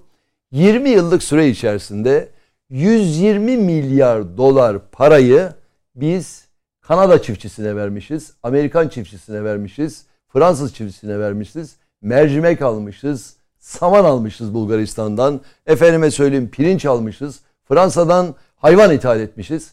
Ekonomik milliyetçilikle biz kendi ürünlerimizi kendimiz yetiştireceğiz ve markalaşacağız. Ekonomik milliyetçilik markalaşmadır. Bir ülke markalarıyla güç kazanır. Mesela buradan gidiyorsunuz. Paris'te Orly Havaalanı'na iniyorsunuz. Fransızların, İtalyanların, İngilizlerin, İspanyolların, Almanların sayısız markası var. E benim cennet vatanımın bir tane markası yok. Oysa o gördüğünüz tekstillerin birçoğu, tekstil firmalarının birçoğu Türkiye'de yapılıyor. O gördüğünüz takım elbiselerin çoğu Türkiye'de yapılıyor. Ama Marka ürünleri. ne yazık ki, ne yazık ki e, bizim bir markamız yok. Bir ülke markalarıyla güç kazanır. Ekonomik milliyetçilikte biz markalaşacağız. Bizim markalarımızı önemli bir noktaya taşıyacağız. Yani ekonomik milliyetçilik demek tarımımıza sahip çıkmak, hayvancılığımıza sahip çıkmak, buğdayımıza sahip çıkmak, narenciye ürünlerimize sahip çıkmak, ekonomik milliyetçilik demek ayçiçeğimize sahip çıkmak demek, fındığımıza ve fıstığımıza sahip çıkmak demektir. İstanbul'un dışına çıkmış olduk biraz. Ben Oradan döneceğim. devam edelim istersen. Ben, e, yok ben yine döneceğim İstanbul. Peki. Ya şöyle Evet. e, hani hariçten gazel okumak çok e, kolay değil. Yani ben bir belediye başkanlığı yapmadım. Sonuçta siyasetin içinde de değilim. Bazen okumalarımızı insani değerler üzerinden ve gözlemlerimiz üzerinden yapıyoruz. Ama sonuçta hem siyasetçi hem de İstanbul'u tanıyan, e, İstanbul'u iyi okuyan bir genel başkan varken İstanbul'la ilgili soru sormak isterim. O gece biliyorsunuz geç, demin de söylediniz aslında yani e, bir haftadan beri tartıştığımız bir konu var. Bu konulardan bir tanesi de bugün de aynı şey tartışılıyor. Bugün de Amerikan Büyükelçisiyle e, Sayın Ekrem İmamoğlu bir araya geldi. E, tam şeyin olduğu gece e, kar felaketi demeyelim. Felaket değildir çünkü. Karın çok yağdığı gece e, İngiliz Büyükelçisi yaklaşık e, kimisi bir saat kimisi iki, iki saat 50 dakikalık bir görüşme diyor. Bu görüşmeyi yaşadı. Siz bir siyasetçi ve bir başkan olarak o geceyi okumak isterseniz siz olsaydınız ne yapardınız? Bir randevunuz var ve bu randevu 25 gün önce verilmiş. Ne yapardınız ve nasıl yönetirdiniz? Hem gi- gitseydiniz nasıl yöneterdiniz? Yönetirdiniz. Gitseydiniz de nasıl yönetirdiniz? Gitmemek tercihini almış olsaydınız niye gitmezdiniz? Şöyle bir kere e, ben belediye başkanlığım döneminde kışın yağacak olan karın planlamasını Haziran'ın 15'ine yapardım. Kışın yağacak karın planlanmasını Haziran'ın 15'ine yapardım. Benim 28 tane mahallem vardı. 28 tane mahallemde acil olarak yoğun bir kar yağdığı zaman hastane önleri hangi ekipler tarafından açılacak? Okullar hangi ekip tarafından açılacak? İbadet yerleri hangi ekipler tarafından açılacak? Ve o 28 mahallenin 28 tane ekibi de ayrı bir şekilde planlanırdı. Bu bir organizasyon meselesi. O gece keşke Sayın İmamoğlu Büyükelçi ile olan randevusunu erteleseydi ve olayların başında olsaydı daha da yararlı olurdu. Ertelenebilirdi ayrıca o çok önemli bir şey değil ertelenebilirdi. Ama o gün bir başka olay şu. Ben şundan dolayı üzüldüm. Türkiye Değişim Partisi iktidarında bütün kurum ve kurumlar doğal afetlerde, depremlerde, sellerde tam bir anlayış birliği ve dayanışma içerisinde çalışacaklar. O gün baktım ki efendime söyleyeyim e, AKOM öbürüne karşı iki tane bakanımız bir basın toplantısı yapıyor. O gün olaylarla ilgili yanlarında seçilmiş bir belediye başkanı yok. Onu da ben doğru bulmadım. Öyle bir olay olduğu zaman bütün kurum ve kurumların tam bir anlayış birliği ve dayanışma içinde olması lazım. E, Türkiye'miz bu görüntüleri hak etmiyor. İkincisi hangi siyasi partiye mensup olursa olsun artık seçimler bitmiştir. Seçimler bittikten sonra bunun kavgasını yapmak değil, seçilmiş insana saygı duyup artık bir dahaki seçimi eklemek lazım. Yapılan iyi çalışmaları, yapılan güzel çalışmaların takdirini ve değerlendirmesine vatandaşa bırakmak lazım. Bu görüşme normal mi? Bu randevu?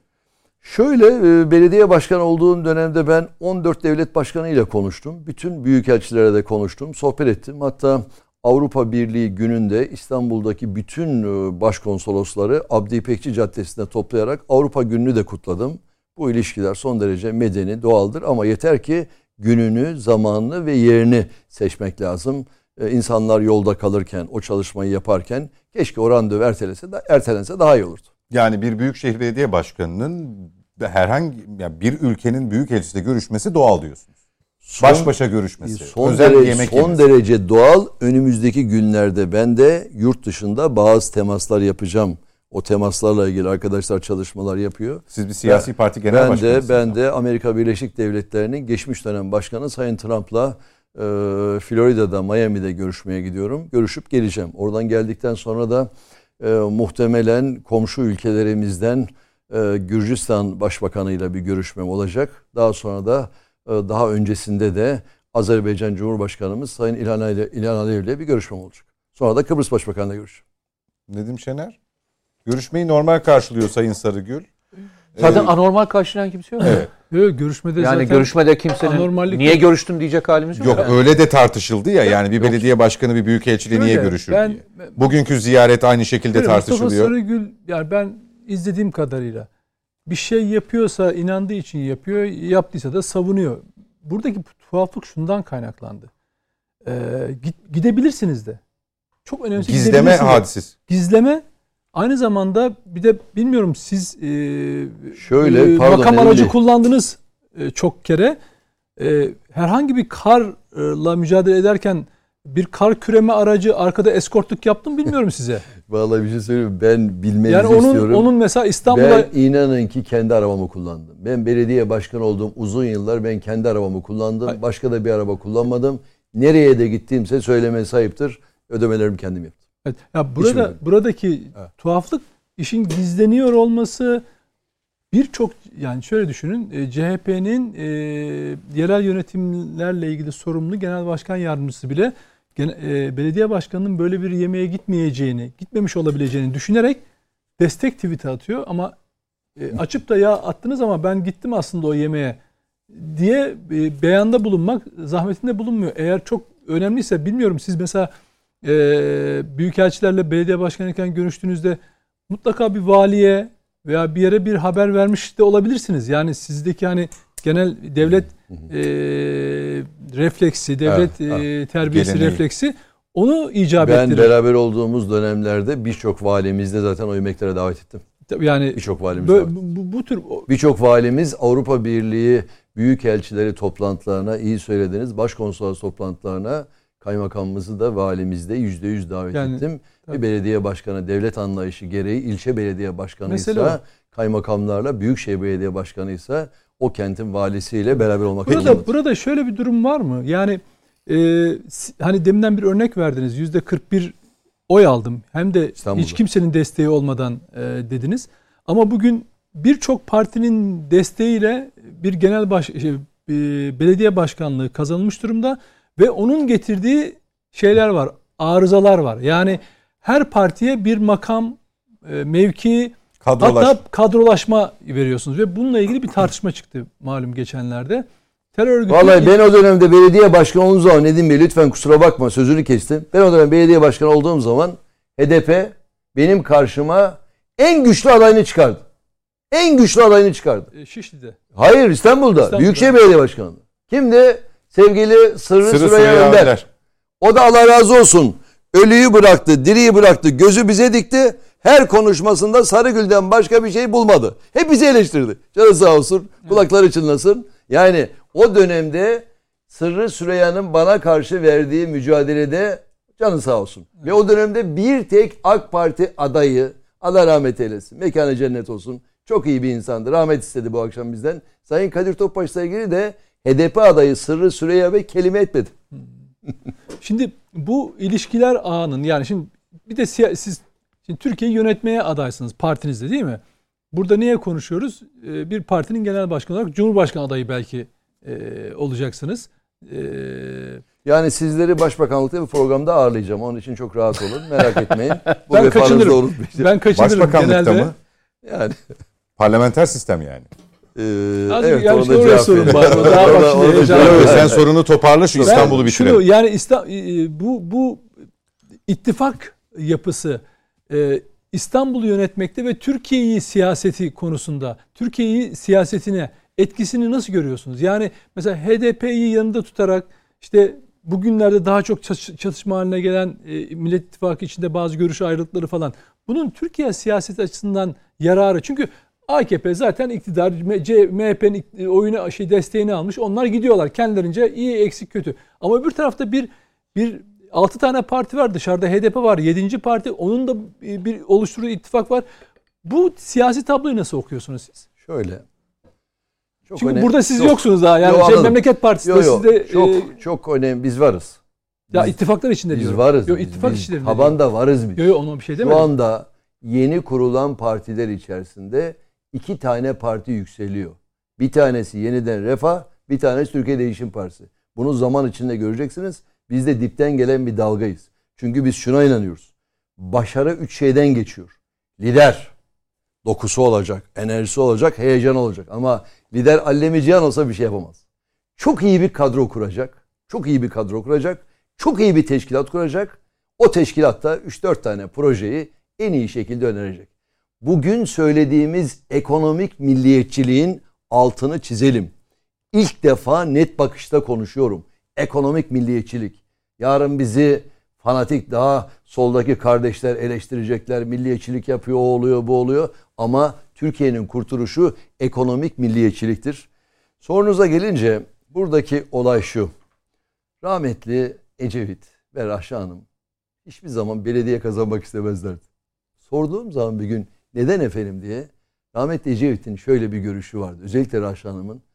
Derlerdi ki ya belediye kazanmak önemli ama riski vardır. Belediye başkanları başarılı olursa parti yükselir. belediye başkanları başarısı olursa o genel siyaseti de alabildiğini etkiler. O nedenle çok önemli. Bir örnek daha vereyim. Refah Partisi İstanbul'da dört tane ilçeyi kazandı. Kağıthane, Sultanbeyli, Ümraniye ve e, e, söyleyin burası. Sancaktepe mi? Fatih. Yo değil değil değil. Şurası söyleyeyim bu, bu ilçe. Eyüp Sultan Fatih. Yok Zeytinburnu. yok yok ya e, şeyin e, buradaki önemli bir ilçe. Bağcılar. Bağcılar. Bağcılar. Feyzullah Kıyıklı. Dört ilçede başarılı oldu ve bugünkü iktidar geldi. Bugünkü iktidar geldi. Feyzullah Kıyıklı orada çok başarılı olduğu için bugünkü iktidar geldi. Bugün de e, özellikle Adana, Mersin, e, Hatay, Antalya, Ankara ve İstanbul bir koalisyonla alındı. Buralarda başarılı olursa ana muhalefet partisi o zaman farklı bir şey olur. O başarı çok şeyi etkiler. Çünkü belediye başkanlıkları, belediye başkanlıkları hacet kapısıdır. Her gün o kapıya binlerce insan gider. O binlerce insanın gönülleri yapılırsa, o binlerce insana iyi hizmet sunulursa bu genel iktidara doğru yansır. Ama iyi bir hizmet sunamazsanız o yansımaz. Mesela şöyle bir şey düşünün. Türkiye'de 2910 tane belediye başkanı vardı. Belediye başkanlığı yapan arkadaşlar vardı. Ama o belediye başkanlığı yapan insanlardan iki insan Türkiye siyasetinde aktif oldu. Biri İstanbul Belediye Başkanlığı yapan Sayın Cumhurbaşkanı, bir tanesi işte uzun yıllar görev yapan arkadaşınız olarak, kardeşiniz olarak biz devam ediyoruz. Diğer peki belediye başkanları nerede? Uzun yıllar belediye başkanlığı yapan arkadaşlar vardı. Onlar nerede? Siyasette kalıcı olmak için arkanızda eserler bırakmanız lazım. Arkanızda eserler varsa milletimiz sizin peşinizden gelir. Bir de belediye başkanı olduğunuz süre içerisinde asla bir etnik kökene ağırlık vermeyeceksiniz. Asla ve asla bir bölgeye ağırlık vermeyeceksiniz. Belediye başkanları bayraklarından, topraklarından, ulusal birliklerinden hiçbir zaman ayrılmayacaklar. Belediye başkanlarının görevi atalarının, dedelerinin, ecdatlarının ona bıraktığı o ay yıldızlı bayrağı en üste taşımak. İkincisi de o kentlerini Almanya ile Fransa ile ve İngiltere'de yarıştırmak. Mesela İstanbul'un Paris'te yarışması lazım. İstanbul'un Londra ile yarışması lazım. İstanbul'un New York'u geçmesi lazım. Niye New York'u geçmesi lazım? New York'un tarihi yok. New York'ta bir tane tarihi bina bulamazsın. New York 200'lük bir. Ama İstanbul Roma'ya, Bizans'a, Osmanlı'ya, Cumhuriyet'e ev sahipliği yapmış. Her tarafı tarihi değerler olan bir yer. İnanın ki gidin Paris'e bakın. Bir tane kanal var. O kanaldan bulanık bir su akıyor. İstanbul Boğazı'nın o güzelliğini orada bulamazsınız. Ama sadece Paris'e 75 milyon turist geliyor. İstanbul'a gelen turist neredeyse onun üçte birinden daha az vaziyette. Bu son yaşananlardan bağımsız olarak Sayın Sarıgül, İstanbul yönetimini başarılı buluyor musunuz? Ee, belediye başkanlarının karnesini biliyorsunuz halk verecek. 3 sene oldu. Mesela İstanbul'da büyükşehir'i bırakalım. İlçe belediye başkanlarından öne çıkan çok fazla bir kimse yok. Öne çıkan, Ya toparlayan, öne çıkma eden. başka şimdi. İstanbul'un her halini biliyorsunuz. Tanıklık ettiniz. Sahada da bir e, performansınız var. Yani Anadolu'yu geziyorsunuz. İstanbul'da da vakit geçiriyorsunuz. İstanbul'u en iyi bilen isimlerden birisiniz. İlçe bazlı, mahalle bazlı. Yani karne anlamında İstanbul için- söylemiyorum. ben- Mesela Sayın Kadir Topbaş dönemiyle kıyaslamak yanlış mı olur şu anki İstanbul'u? Yönetim anlamında. Şöyle, şöyle ben İstanbul'a girmem doğru olmaz ama ben iki tane size örnek vereyim. İki tane başarılı belediye başkanı için örnek vereyim. Bir tanesi Antalya Belediye Başkanı Sayın Muhittin Böcek. Bir tanesi de Malatya Belediye Başkanı Selahattin Bey. Birisi AK Parti'nin belediye başkanı, bir tanesi CHP'nin belediye başkanı. Ben mesela Malatya Belediye Başkanı Selahattin Bey'i bizim teşkilat başkanımız Soner Başkan'a da soruyorum. Son derece başarılı, son derece objektif. Antalya Belediye Başkanı son derece başarılı olan birisi. E, İstanbul gibi büyük kentlerin başarısını bir anda söylemek mümkün değil. Bunun e, şeyini, zamanlamasını seçmene bırakmak lazım. Peki. Var mı İstanbul'la ilgili soru? Yok. Yani. Peki ben genel siyasetten devam edeyim. Şu parlamenter sistem hadisesi e, başbakanlık vurgunuz e, sürçülisan Evet. değildi herhalde Yok, değil mi? şöyle. Gayet bilinçli bir e, ifade olduğunu hissettim. Evet, Oradan evet. devam edelim. TDP'nin Evet, evet. parlamenter sisteme bakışı bir yandan da tabii muhalefette bu alanda bir mutabakat hazırlandı, imzalanmaya hazırlanıyor ya da imzalanacak mı? E, altılı görüşme trafiği, e, oturma düzeni krizi de beraberinde geldi ama Bütün bunlarla ilgili ne düşündüğünüzü merak ediyorum. Şöyle biz bu konuda gerçekten Türkiye Değişim Partisi olarak partiyi kurmadan önce yaptığımız kamp çalışmalarında, e, yaptığımız fikir jimnastiklerinde, hocalarımızla yaptığımız çok değerli görüşmelerde detaylı bir şekilde araştırdık.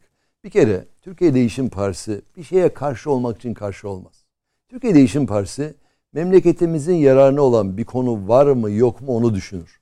Türkiye Değişim Partisi kötülemek için, karalamak için dolaşan bir parti değil. Türkiye Değişim Partisi çare bulmak için dolaşan bir siyasi parti. Türkiye Değişim Partisi diğer muhalefet partilerinin yaptığı gibi efendim dolar 20 lira olsun, 30 lira olsun, Türkiye'ye yansın, basın, Allah korusun da biz yarın sabah iktidara gelelim durumunda olan bir partiyiz. Biz cennet vatanımızın iyi olmasını arzu eden bir siyasi partiyiz. Bizim için önce devletimiz gelir, sonra partimiz gelir. Bizim için önce devletimizin mutluluğu gelir, sonra partimiz gelir. Bu nedenle de biz demokratik parlamenter sistem ve bugünkü başkanlık sistemini çok detaylı bir şekilde konuştuk. İnanın ki e, tek başına verdiğiniz kararların doğru kararlar olmadığını, ortak hakla bizim atalarımızdan, dedelerimizden, ecdatlarımızdan gelen istişare kültürünün son derece önemli olduğu kanısındayız. Ben bazı AK Partili dostlarımızla konuştuğumuz zaman dahi özel sohbetlerde bu sistemin tıkandığını, bu sistemin yorulduğunu ve biz şöyle bir şey düşünüyoruz. Yani tarafsız cumhurbaşkanı, güçlü parlamento ve bağımsız yargı. Tarafsız cumhurbaşkanlığı konusunda da benim hayatım ve gençliğim, gençlik kolu başkanlığı yaptığım için Sayın Süleyman Demirel'e karşı mücadele vermeyle geçti. Çünkü ben CHP'nin gençlik kolu başkanıyım. Biz Süleyman Demirel'e sürekli yükleniyoruz. Süleyman Demirel'le ilgili sürekli konuşmalarımız oluyor. Ama Süleyman Demirel Cumhurbaşkanı olduktan sonra inanın ki herkesi kucakladı ve tarafsız bir noktada oldu. O nedenle mesela biz bakanların bugünkü sistemde dışarıdan atanması fikrine çok doğru bakan bir siyasi parti değiliz. Bakanlarımız mutlaka teşkilatlardan gelen, parlamentodan gelen, parlamento içinden seçilen milletvekillerimizden olması lazım. Ve bizim bakanımız bakan olana kadar Türkiye Değişim Partimizin rozetini taşıması lazım. Ama bakan olduktan sonra o rozeti artık çıkarıp ay yıldızlı bayrağımızın rozetini takması lazım. Ve bizim bakanlarımız bakan olduktan sonra tarafsız davranması lazım. Dışarıdan yetişmiş Amerika'da, İngiltere'de, Fransa'da kendini geliştirmiş arkadaşlarımızdan danışman olarak yararlanalım. Onların projelerinden ama bakanlarımız mutlaka parlamentodan Türkiye'nin siyasal, sosyal, ekonomik, Türk halkının örfünü, töresini, geleneklerini bilen, Türk halkının inançlarına saygı gösteren bir yapıda olması gerektiğine inanıyoruz. O nedenle Türkiye Değişim Partisi olarak demokratik parlamenter sistemin ülkemiz için daha hayırlı, daha yararlı olacağına inanıyoruz ve eninde sonunda e, Türkiye'nin e, bu sisteme tekrar döneceği kanısındayım. Cumhurbaşkanlığı aday değilsiniz o zaman. Şöyle, şöyle e, Türkiye'de yaşayan her vatandaş, her vatandaşımız, sevgili Mete kardeşimiz de, Serhat kardeşimiz de, sevgili efendime söyleyeyim Nedim kardeşimiz de, herkes Cumhurbaşkanı olmak ister. Bu son derece önemli bir görevdir. Bu Cumhurbaşkanlığı Yok, seçimi için reddedelim de daha- sonra olmak istiyor diye açıkta kalmasın. Evet. Benim Daha- öyle bir isteğim daha- yok. hayır, hayır. Böyle daha- bir talepkarlık varmış. Yok, gibi. yok, Daha- yok. hayır, daha köprünün altından İkisi de olmak istemez. İnşallah. Evet. Daha köprünün altından inanın Daimi ki çok sular olarak. geçer. Daha şu anda bir buçuk sene var. Bu ittifaklar falan hepsi bozulur. Hiç böyle bir ittifak almaz. Daha yeni ittifaklar çıkar. Bakarsınız sistem tamamen değişebilir. Bir başka noktaya kadar gelebilir. Bugün bakıyorsunuz altı parti kendi arasında şey yapıyorlar. Öyle partiler var ki bir tek tabelası var. Ne teşkilatları var, ne kadroları var, ne bilmem nesi var. Ben onların hepsinin ne olduğunu biliyorum. Bakın burada teşkilatı en iyi bilen bir kardeşiniz burada. En dinamik, en enerjik, en güçlü teşkilatlar bizim teşkilatlarımız. O dağa taşa çare yazan evlatlar onu nasıl yazıyorlar? O çare yazarken de beni yazmıyorlar. Onlar kendi geleceklerini yazıyorlar. Daha bu ittifaklar, bu dengeler çok değişir. vatanına, milletine, toprağına, tarihine, kültürüne saygılı bir yapı inanın ki gelir Sözünü ve ettiğiniz tabela partileri bu altılının içinde mi? yüzde yüz, yüzde yüz. Peki anlaşıldı Yüzde yüz, mevzu. Yüzde yüz. Ee, şeyin e, siz de şeye parlamenter yani ya da işte Demokratik sistemine, parlamenter sistem diye. Evet. parlamenter sisteme yakın olduğunuza göre Güçlendirilmiş parlamenter. ya da Evet, işte öyle diyelim e, Millet İttifakı'nın çalışmasına yakın olduğunuza göre e, size bu konuda görüş soruldu mu ya da bir temas kuruldu mu? Şöyle şöyle biz tabii diğer siyasi parti genel başkanlarıyla zaman zaman bir araya gelip görüşüyoruz. Ama şu anda e, biz Türkiye Değişim Partisi olarak daha ittifakların çok daha e, zamanı var. Seçimde biliyorsunuz 24 saat bile çok uzun bir süredir. Şu anda e, bütün muhalefet partileri iktidarın kurmuş olduğu tuzağa düşüyor. Kimse yoksulluğu konuşmuyor, işsizliği konuşmuyor, sicil affını konuşmuyor, esnaflarımızın durumunu konuşmuyor. Efendime söyleyeyim emeklilikte yaşa takılanları konuşmuyor. Ne konuşuyor bir buçuk sene? Bütün televizyonlar kim aday olacak, kim kimle ittifak yapacak. Biz bu oyunları bozan partiyiz. Biz daha çok Türkiye'nin meselelerini konuşuyoruz. Bakın bugün Türkiye e, siyaset tarihine altını çizerekten yeni bir şey söyledim. Ekonomik milliyetçilik. Bu ekonomik milliyetçiliği daha açacağız. Bugün daha fazla konuşamadık. Ekonomik milliyetçilik Türkiye'yi kurtaracak olan bir yapıdır. Bugün nasıl bir şey biliyor musunuz sevgili Nedim Bey? Türkiye'nin en önemli sorunlarından bir tanesi de sevgili Erol Korkut yakında bunları inşallah açıklayacak. Esnaflarımız. 15 milyon esnafımız var. Bu 15 milyon esnafımız Allah'ın buradan dua ediyorum. İnşallah ve inşallah devletimizin ışığını ve esnafların ışığını söndürmesin. Esnaf dediğimiz orta direktir. Komisiyle, garsonuyla, aşçıbaşısıyla, mutfağıyla, yardımcı personeliyle, valesiyle konuştuğumuz zaman tam 15 milyonu konuşuyoruz. Esnaflarımızın sorunları alabildiğine fazla. Bu gelen elektrik zamları, doğalgaz zamlarıyla birçok esnafımız dükkanını kapatmak üzere, kepenklerini indirmek üzere.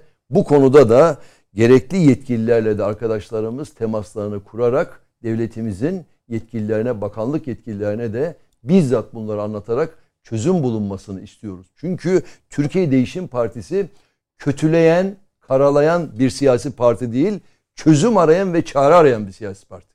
Biz Türkiye'mizin mutlu olmasını isteyen bir siyasi partiyiz. O nedenle de daha bu ittifaklar çok gelişir, köprünün altından daha çok sular geçer, çok adaylar çıkar. Onun için biz son derece sabırlı bir şekilde çalışmalarımıza devam ediyoruz. Yurttaşlarımızla buluşmaya devam ediyoruz. Göreceksiniz ki Mayıs ayı ya da Haziran ayındaki anketlerde en yüksek oyu biz alacağız. Ama 1500 kilo ankette değil. Bu anket firmalarına da bakıyorum. Ona göre yayın yapıyorlar, ona göre çalışma yapıyorlar. Buna da bir rapt zapt altına almak lazım. Nasıl trolleri biz raptı zapt altına almak gerekiyorsa bu anket firmalarını da almak lazım. Bakıyorsunuz belli partilerin anket firmaları var ona göre yayınlıyorlar. Belli partilerin anket firmaları var ve doğruyu yayınlamıyorlar. Yakında o doğruyu yayınlamayan anket firmalarını da deklare edeceğim. Öyle bir şey yok. Benim Türkiye Değişim Partisi'nin emeğini hiç kimseye yedirtmem. Böyle bir çalışma olmaz. Ben doğru neyse onu istiyorum. Bakıyoruz daha dün kurulmuş. İkincisi bu siyasi partilerin kurulmasının da yeni bir kanununu hazırlamak lazım. Adam yedi kişi bir araya geliyor bir ilçede. Efendim hiçbir tabelası yok bir şeysi yok. Kanunu yerine getirmeye çalışıyor. Ben parti kurdum diyor. Böyle bir şey doğru bir şey değil. Parti kurmak bir emektir, bir davadır, bir mücadeledir. Parti kuran genel başkanın da o partinin de bir öyküsü olması lazım. Ben 2005 yılında Sayın Deniz Baykal'a karşı o mücadeleyi vermeseydim, baş kaldırmasaydım, baş kaldırdım, başıma gelmeye de kalmadı bu arada. O mücadeleyi vermeseydim kolay bir şey mi? Türkiye Değişim Partisi dün kurulan bir parti değil. Yıllarca hareket oldu. Ondan sonra bereket oldu. Bu noktaya kadar geldi. O nedenle Bereket ne durumda şu an? Yani şöyle tespitinize göre. şöyle şu anda Mayıs Haziran'a vurgunuz niye bu arada? Şöyle e, şu anda biz e, 20 20 12 2020 gününde Dünya İnsanlığa Saygı ve Fakirlikle Mücadele Günü'nde kurulduk. Tam bir senemiz geçti. 26 Eylül'de de büyük kurultayımızı yaparak seçime girme yetkisini aldık. Partimizin tabii tanınma oranını daha da yükseltmemiz lazım. Teşkilat başkanlarımız bunun için yoğun bir şekilde çalışıyor. 400 bin kişiyle anket yapılırsa bizim partinin oyunu 2 onda 8 ile 3 onda 4 arasında görebiliyoruz. Ama 1000 kişiyle 1005 kişiyle anket yapıldığı zaman ister istemez 1 ile 1,5 arasında çıkıyor. Ama biz Mayıs'a doğru inşallah daha e, önemli bir noktaya e, otururuz ve yeni kurulan partiler içerisinde de e, en iyi noktaya geliriz. Bir şey soracağım. Estağfurullah. Ee, Genel Başkanım. Şimdi genel olarak e, geldiğiniz ekol bir sol ekolden geliyorsunuz. Doğru mu? Siyaset yaptığınız e, partide hep sol ekol içerisinde. E, bugün siyaset yapanların birçoğuyla da zamanında rakip de oldunuz. Beraber beraber de çalıştınız. Belli bir hukukunuz ve belli bir trafiğiniz var. Mesela şu anda e, arkadaşlarınızın bulunduğu televizyon kanallarına çok rahat çıkabiliyor musunuz? Şöyle bunun için ben son derece üzgünüm. Gerçekten e, Ya ambargoyu nereden yiyorsunuz? Gerçekten e, çok teşekkür ediyorum. Müthiş bir soru. E, sağ olun. Böyle zayıf yerden de beni yakaladınız. Yok, estağfurullah. Nasıl cevap vereceğimi de bilemiyorum. Sıkıştırırız Ama- demiştim. Ama evet yayınlarda. Siz istediniz. Siz istediniz. ama ben bir gerçeği de söyleyeyim. Son derece üzgünüm. Yani ben kanalların bir belli kanallar iktidarın kanalı, belli kanallar muhalefetin kanalı denmesinden dolayı da son derece mutsuzum, rahatsızım. Ve Türkiye Değişim Partisi iktidarında arkadaşlarımızla konuştuk. Kesinlikle partimizin kanalı olmayacak. Her televizyona eşit mesafede olacağız. Özellikle mahalli basının da son derece güçlenmesini arzu ediyorum. Anladığım kadarıyla çıkamıyorsunuz. Üç tane kanal var ki bizim çıkmayı bırakın Önünden eee, geçemiyoruz. abicim burnumuzu bile göstermiyorlar. Yoksunuz? Yoksunuz değil bırakın mi? burnumuzu bile göstermiyorlar. Özellikle karate, özellikle halk İsim verme. isim vermeyeyim. Peki, Peki. isim vermeyeyim hadi isim vermeyeyim ama o televizyonlara sistemlerimi ediyorum. Doğru bir şey değil. Ben bugün buraya nasıl geldim? Efendime söyleyeyim. Her türlü sorunuzu cevaplıyorum. Siz de istediğiniz soruları rahatlıkla sorabiliyorsunuz. Burada bir özgürlük var ve bir demokrasi var.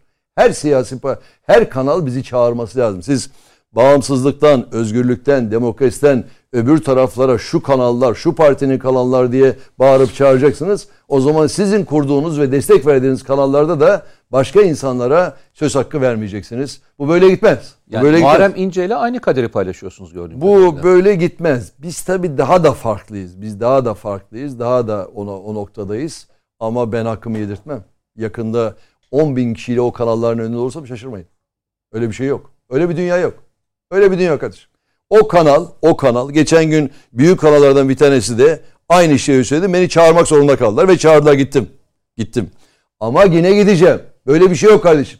Grubu bulunan partilerin yayınlıyorsan yayınla. Problem yok. Ama yeni kurulan partilerden, yeni kurulan partilerden iki sene öncesine kadar hiç burnunu bile göstermediğin şahısları o gün görevdeyken şimdi parti kurdular diye yılda 12 defa alıyorsan Sarıgül'ü bir kere alıyorsan bunun hesabını sorarım.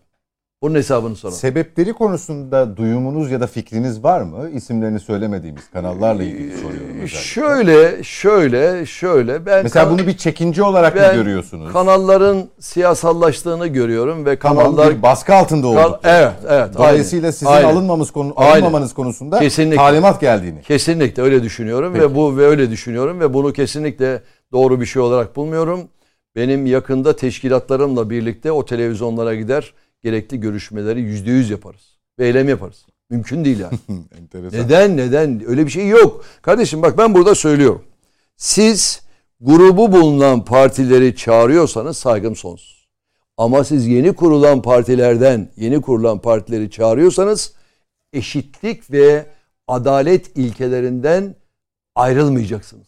Bağımsızlık, özgürlük, demokrasi, insan hakları, bireyin mutluluğu, herkese eşit mesafe diyorsun. O zaman bana da eşit olmak durumundasın. Benim gibi yeni kurulan partilere de eşit olmak Üstüne zorundasın. üstlükte e, karşı tarafa yandaş yaftasını yapıştırmayacaksın o zaman. Madem öyle. Kesinlikle. Kesinlikle.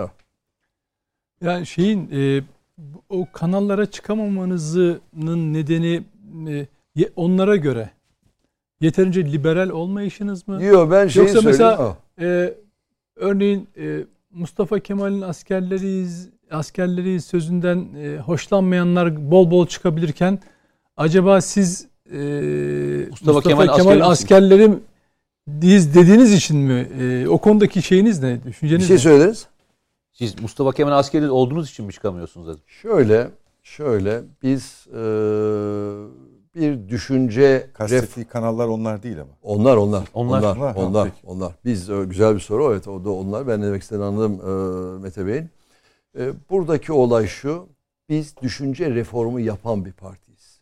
Siz girişte konuşmanızın başında sevgili Nedim'le beraber daha ilk başta dikkat edersek Türkiye'yi özellikle beyin göçüyle ilgili olarak gençleri e, üniversitede yaptığınız konuşmada gençlerden bir özür dilediğinizi ve size güzel bir Türkiye bırakamıyoruz. Kavgacı bir Türkiye bırakıyoruz. Bundan dolayı üzgünüm ve tecrübelerimizi gençlerle paylaşmamız lazım diye güzel bir şey kullandınız.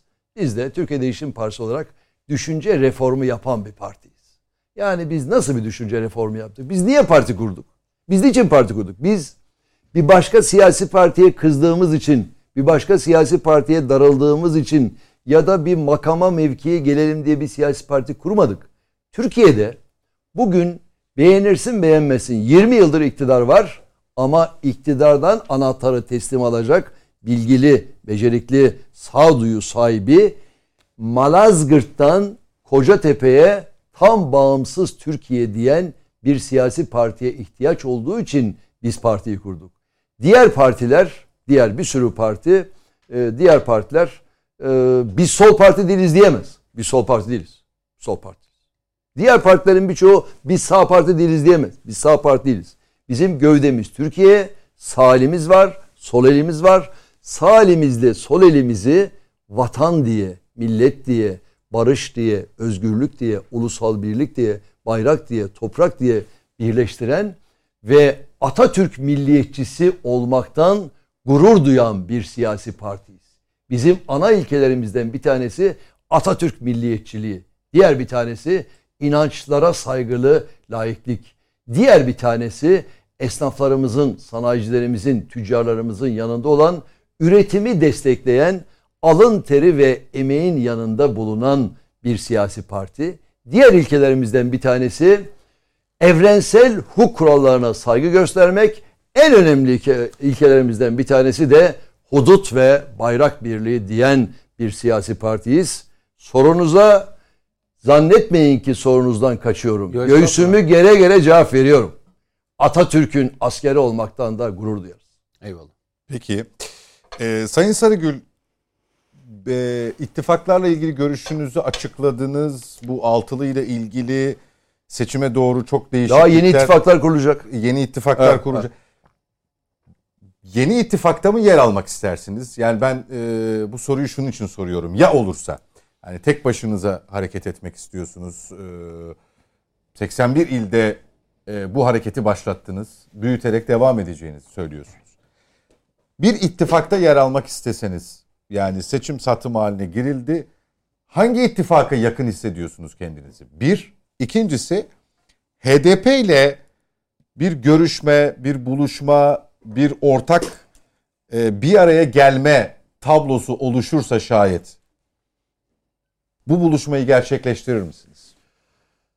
Çok teşekkür ediyorum. Sağ olun. Ee, ittifaklarla ilgili olarak daha zamana ihtiyaç var. Türkiye 6 tane partiye mahkum değildir. Bir araya gelmiş ama 6 tanesinden 2 tanesi ciddi bir ağırlığı vardır. Diğer siyasi partiler daha bizim gibi yeni kurulan partilerdir.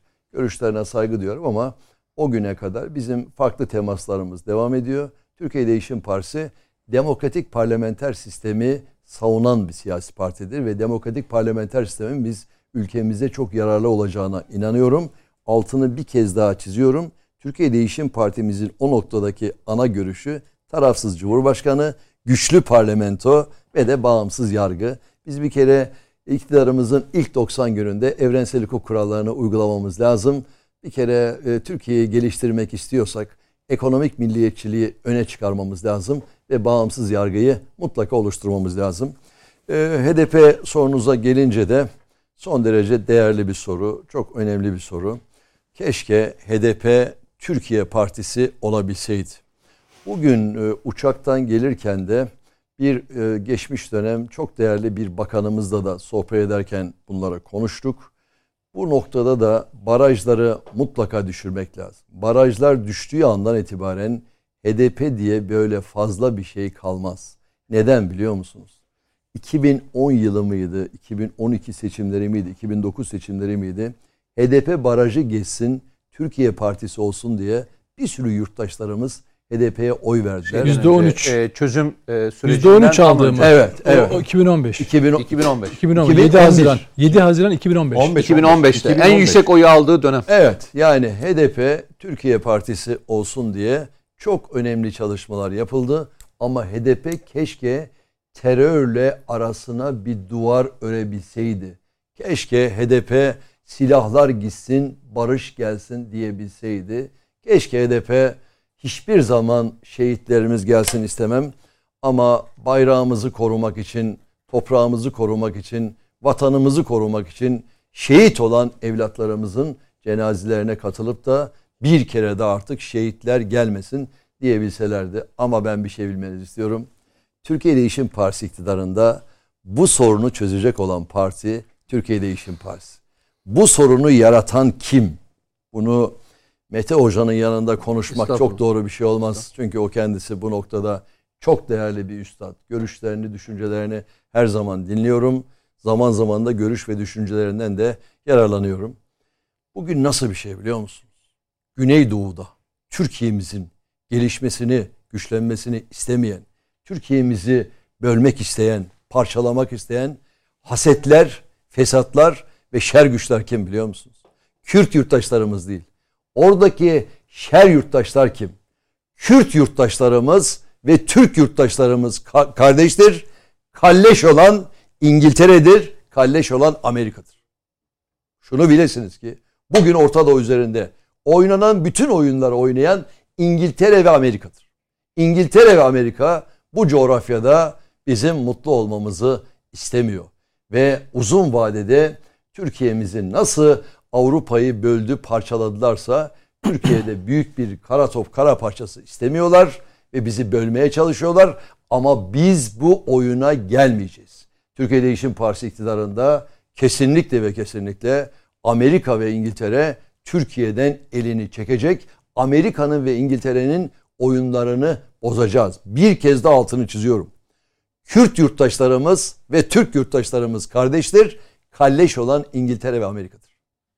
Peki. Ben bir şey sormak istiyorum. Sonuçta e, demin örneklerini verirken de geçmişte de örnekleri vardı. Yani e, Sayın Bülent Ecevit'in de CHP'den ayrılarak parti kurma süreçleri ve diğer süreçleri de hep beraber yaşadığımız ve bildiğimiz için söylüyoruz. Yani e, İsmet İnönü'nün de e, partiden ayrılması, Bülent Ecevit'in seçimleri kazanması, daha doğrusu e, genel başkan olma süreçlerini de biliyoruz. Ve bu süreçlerin içerisinde aslında bir dönem var ki parti kendi içinde sol partiler çıkarttı. Yani türevleri hep sol partiydi. Ve bir parti diğer partiden daha az Atatürkçü değildi. Yani kendi içinden çıkan ideolojiler de genel ideolojide kendi içinden çıktıklarıyla tezat yaşamıyorlardı. Fraksiyon diyebilirsiniz ancak. Yani bakış açısı farklı diyebilirsiniz.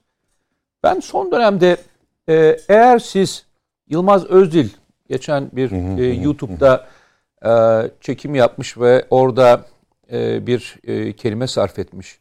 Atatürkçü kimlikte olanların e, neredeyse partide yer almadığını, e, milletvekillerinin e, böyle düşünen milletvekillerinin partiden ihraç edildiğini, dışlandığını e, söylemiş ki sonuçta e, İzmirli bir e, kişi ve CHP'yi de iyi tanıyan, kulislerini iyi bilen bir kişi. CHP'yi kastediyor bu arada. Tabii tabii C- CHP'yi kastediyor onu söylüyorum. E, peki siz e, CHP'de bu kadar çok mücadele ettiniz. Şu andaki gelinen tabloyu tabii ki siz genel bir baş- başka bir partinin e, başkanısınız ama hizmet ettiğiniz yerin bu noktaya gelmiş olması demin çok güzel bir örnek verdiniz. E, örneklerinizden bir tanesi biz e, Atatürk'ün askeri olmaktan şeref duyarız dediniz. Ama Atatürk'ün askeri olmayı bırakın Atatürk'e çok ağır laflar söyleyenlerin genel başkan yardımcısı, milletvekilleri olduğu bir dönemi yaşıyor. Peki bunlara siz eğer CHP'nin içinde kalsaydınız nasıl mücadele ederdiniz? Ve bugün yaşananları bir sosyal demokrat olarak öyle nitelendiriyorum. Ben sizi yani ne olursanız olun isterseniz sağla solu birleştirin. Sizin Köken kökünüz sosyal demokrat bir insansınız. Hiç isyan edesiniz geliyor mu içinizden? Şöyle, şöyle bakın tarihe bakmak lazım. Ee, 12 Eylül darbesini yaşayan bir arkadaşınızım. 12 Eylül darbesini Allah'ın bir kere daha bize göstermesin. Bir kere daha darbeleri konuşmayalım. O darbelerden ve darbeler öncesinde de en fazla mağdur olan arkadaşlarımızdan bir tanesi Nedim kardeşimiz de şu anda karşımızda oturuyor. Onun ben neler çektiğini, o, o duvarların arkasında neler hissettiğini, ailesini ve onu sevenlerin onu çok iyi biliyorum. Bakın Sayın Ecevit 12 Eylül'den sonra Cumhuriyet Halk Partisi'ne katılmadı. DSP'yi kurdu geldi iktidar oldu. Bir düşünce reformu yaptı. İnançlara saygılı laiklik dedi. Süleyman Demirel 12 Eylül'den sonra e, Adalet Partisi'ni kurmadı. Doğru Yol Partisi'ni kurdu geldi iktidar oldu. Sayın Cumhurbaşkanımız Recep Tayyip Erdoğan Refah Partisi'ne kalsaydı böyle bir e, çalışma belki olmazdı. AK Parti'yi kurdu geldi iktidar oldu. O nedenle biz de bir düşünce reformu yaptık. İki iş vardı. Ben siyaset seviyorum. Yıllardan beri siyaset içerisindeyim. Siyasette gençlik kolu başkanlığı, ilçe başkanlığı, il başkanlığı, milletvekilliği, kanunlar, kararlar, soru önergesi, meclis araştırması, gündem dışı konular, plan bütçe komisyonu, adalet komisyonu hepsinde görev alan bir arkadaşınızım. Peki sonra uzun yıllar belediye başkanlığı yaptım. Ben ülkemi seviyorum, siyaset seviyorum. Ben ne yapacaktım? Ya CHP içerisinde kalıp bu düşüncelerim için mücadele verecektim ya da bir düşünce reformu yaparak partimizi kuracaktım. Ben içe dönük bir mücadele vermeyi doğru bulmadım. Düşünce reformu yaptım. Atatürk'ün askeri olmaktan gurur duyduğum için, Atatürk milliyetçiliğini savunduğum için, ekonomik milliyetçiliği savunduğum için ve bir düş bu düşüncelerimi CHP içinde söyleyemez. CHP'de farklı yapı var, farklı arkadaşlar var, farklı bir yapı var. Orayı buraya zaten çekmek mümkün değil. O nedenle de ben CHP'ye küskün, dargın ya da kırgın olan bir arkadaşınız değilim. Sayın Kılıçdaroğlu da zaman zaman bundan kaç ay önce telefon görüşmelerimizde oldu. Medeni ilişkilerimiz oradaki arkadaşlara devam ediyor. Ama biz düşünce reformu yapan bir siyasi partiyiz. Ve Türkiye Değişim Partisi inanın göreceksiniz dipten gelen bir dalgadır. Ve bütün milletimizi kucaklayacak olan bir yapıdır. Çünkü biz Türkiye Değişim Partisi'ni kurarken kıyıda kalmış, köşede kalmış, çeşitli nedenlerle küstürülmüş, darıltılmış büyük Türk milletini inşallah bir vatan sofrası etrafında buluşturmak üzere kurulduk. İkincisi biz Türkiye Değişim Partisi olarak din farkı, dil farkı, ırk farkı, kültür farkı, mezhep farkı gözetmeyen bir siyasi partiyiz. Büyük bir demokrasi sofrası kurduk ama o demokrasi sofrasında herkes her görüşü, her düşünceyi söyleyecek. Ama bir tek şeyi söyleyemeyecek. Bayrağımızla ilgili, toprağımızla ilgili, ulusal birliğimizle ilgili asla ve asla konuşmayacak. İngiltere'ye gittim baktım. İngiltere'de bazen bunu anlatıyorlar işte İngiltere'de özgürlük var vesaire vesaire diye. Ben gittim İngiltere'de baktım. Halk Park'ta bir tane serbest kürsü var. O serbest kürsüde insanlar sağlıkla ilgili, eğitimle ilgili, çevreyle ilgili, doğayla ilgili, hayvan haklarıyla ilgili, kadın haklarıyla ilgili, kadına şiddetle ilgili herkes her şeyi konuşuyor. Ama İngiltere Cumhuriyeti'ne, İngiltere Krallığı'na, kraliçesine, İngiltere'yi yönetenlere kimse bir laf edemiyor. O laf ettiği zaman 50 tane sivil polis gel bakalım buraya diyor. Gündemimizde böyle bir şey yok diyor.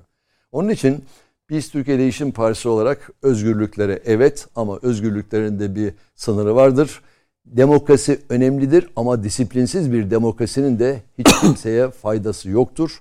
O nedenle biz düşünce reformu yapan bir siyasi partiyiz ve gerçekten kırılmış, dökülmüş milyonlarca yurttaşımızı inşallah birleştirmek için yollardayız. Merhum Ecevit'le merhum Demirel örneğini verdiniz. Ee, hangi o oluşumu oluş, oluşumu meydana getirmek için DSP'yi kurup hangi sloganla yola çıktı dediniz? Şöyle o zaman o zaman, Laiklik. O zaman inançlara saygılı laiklik.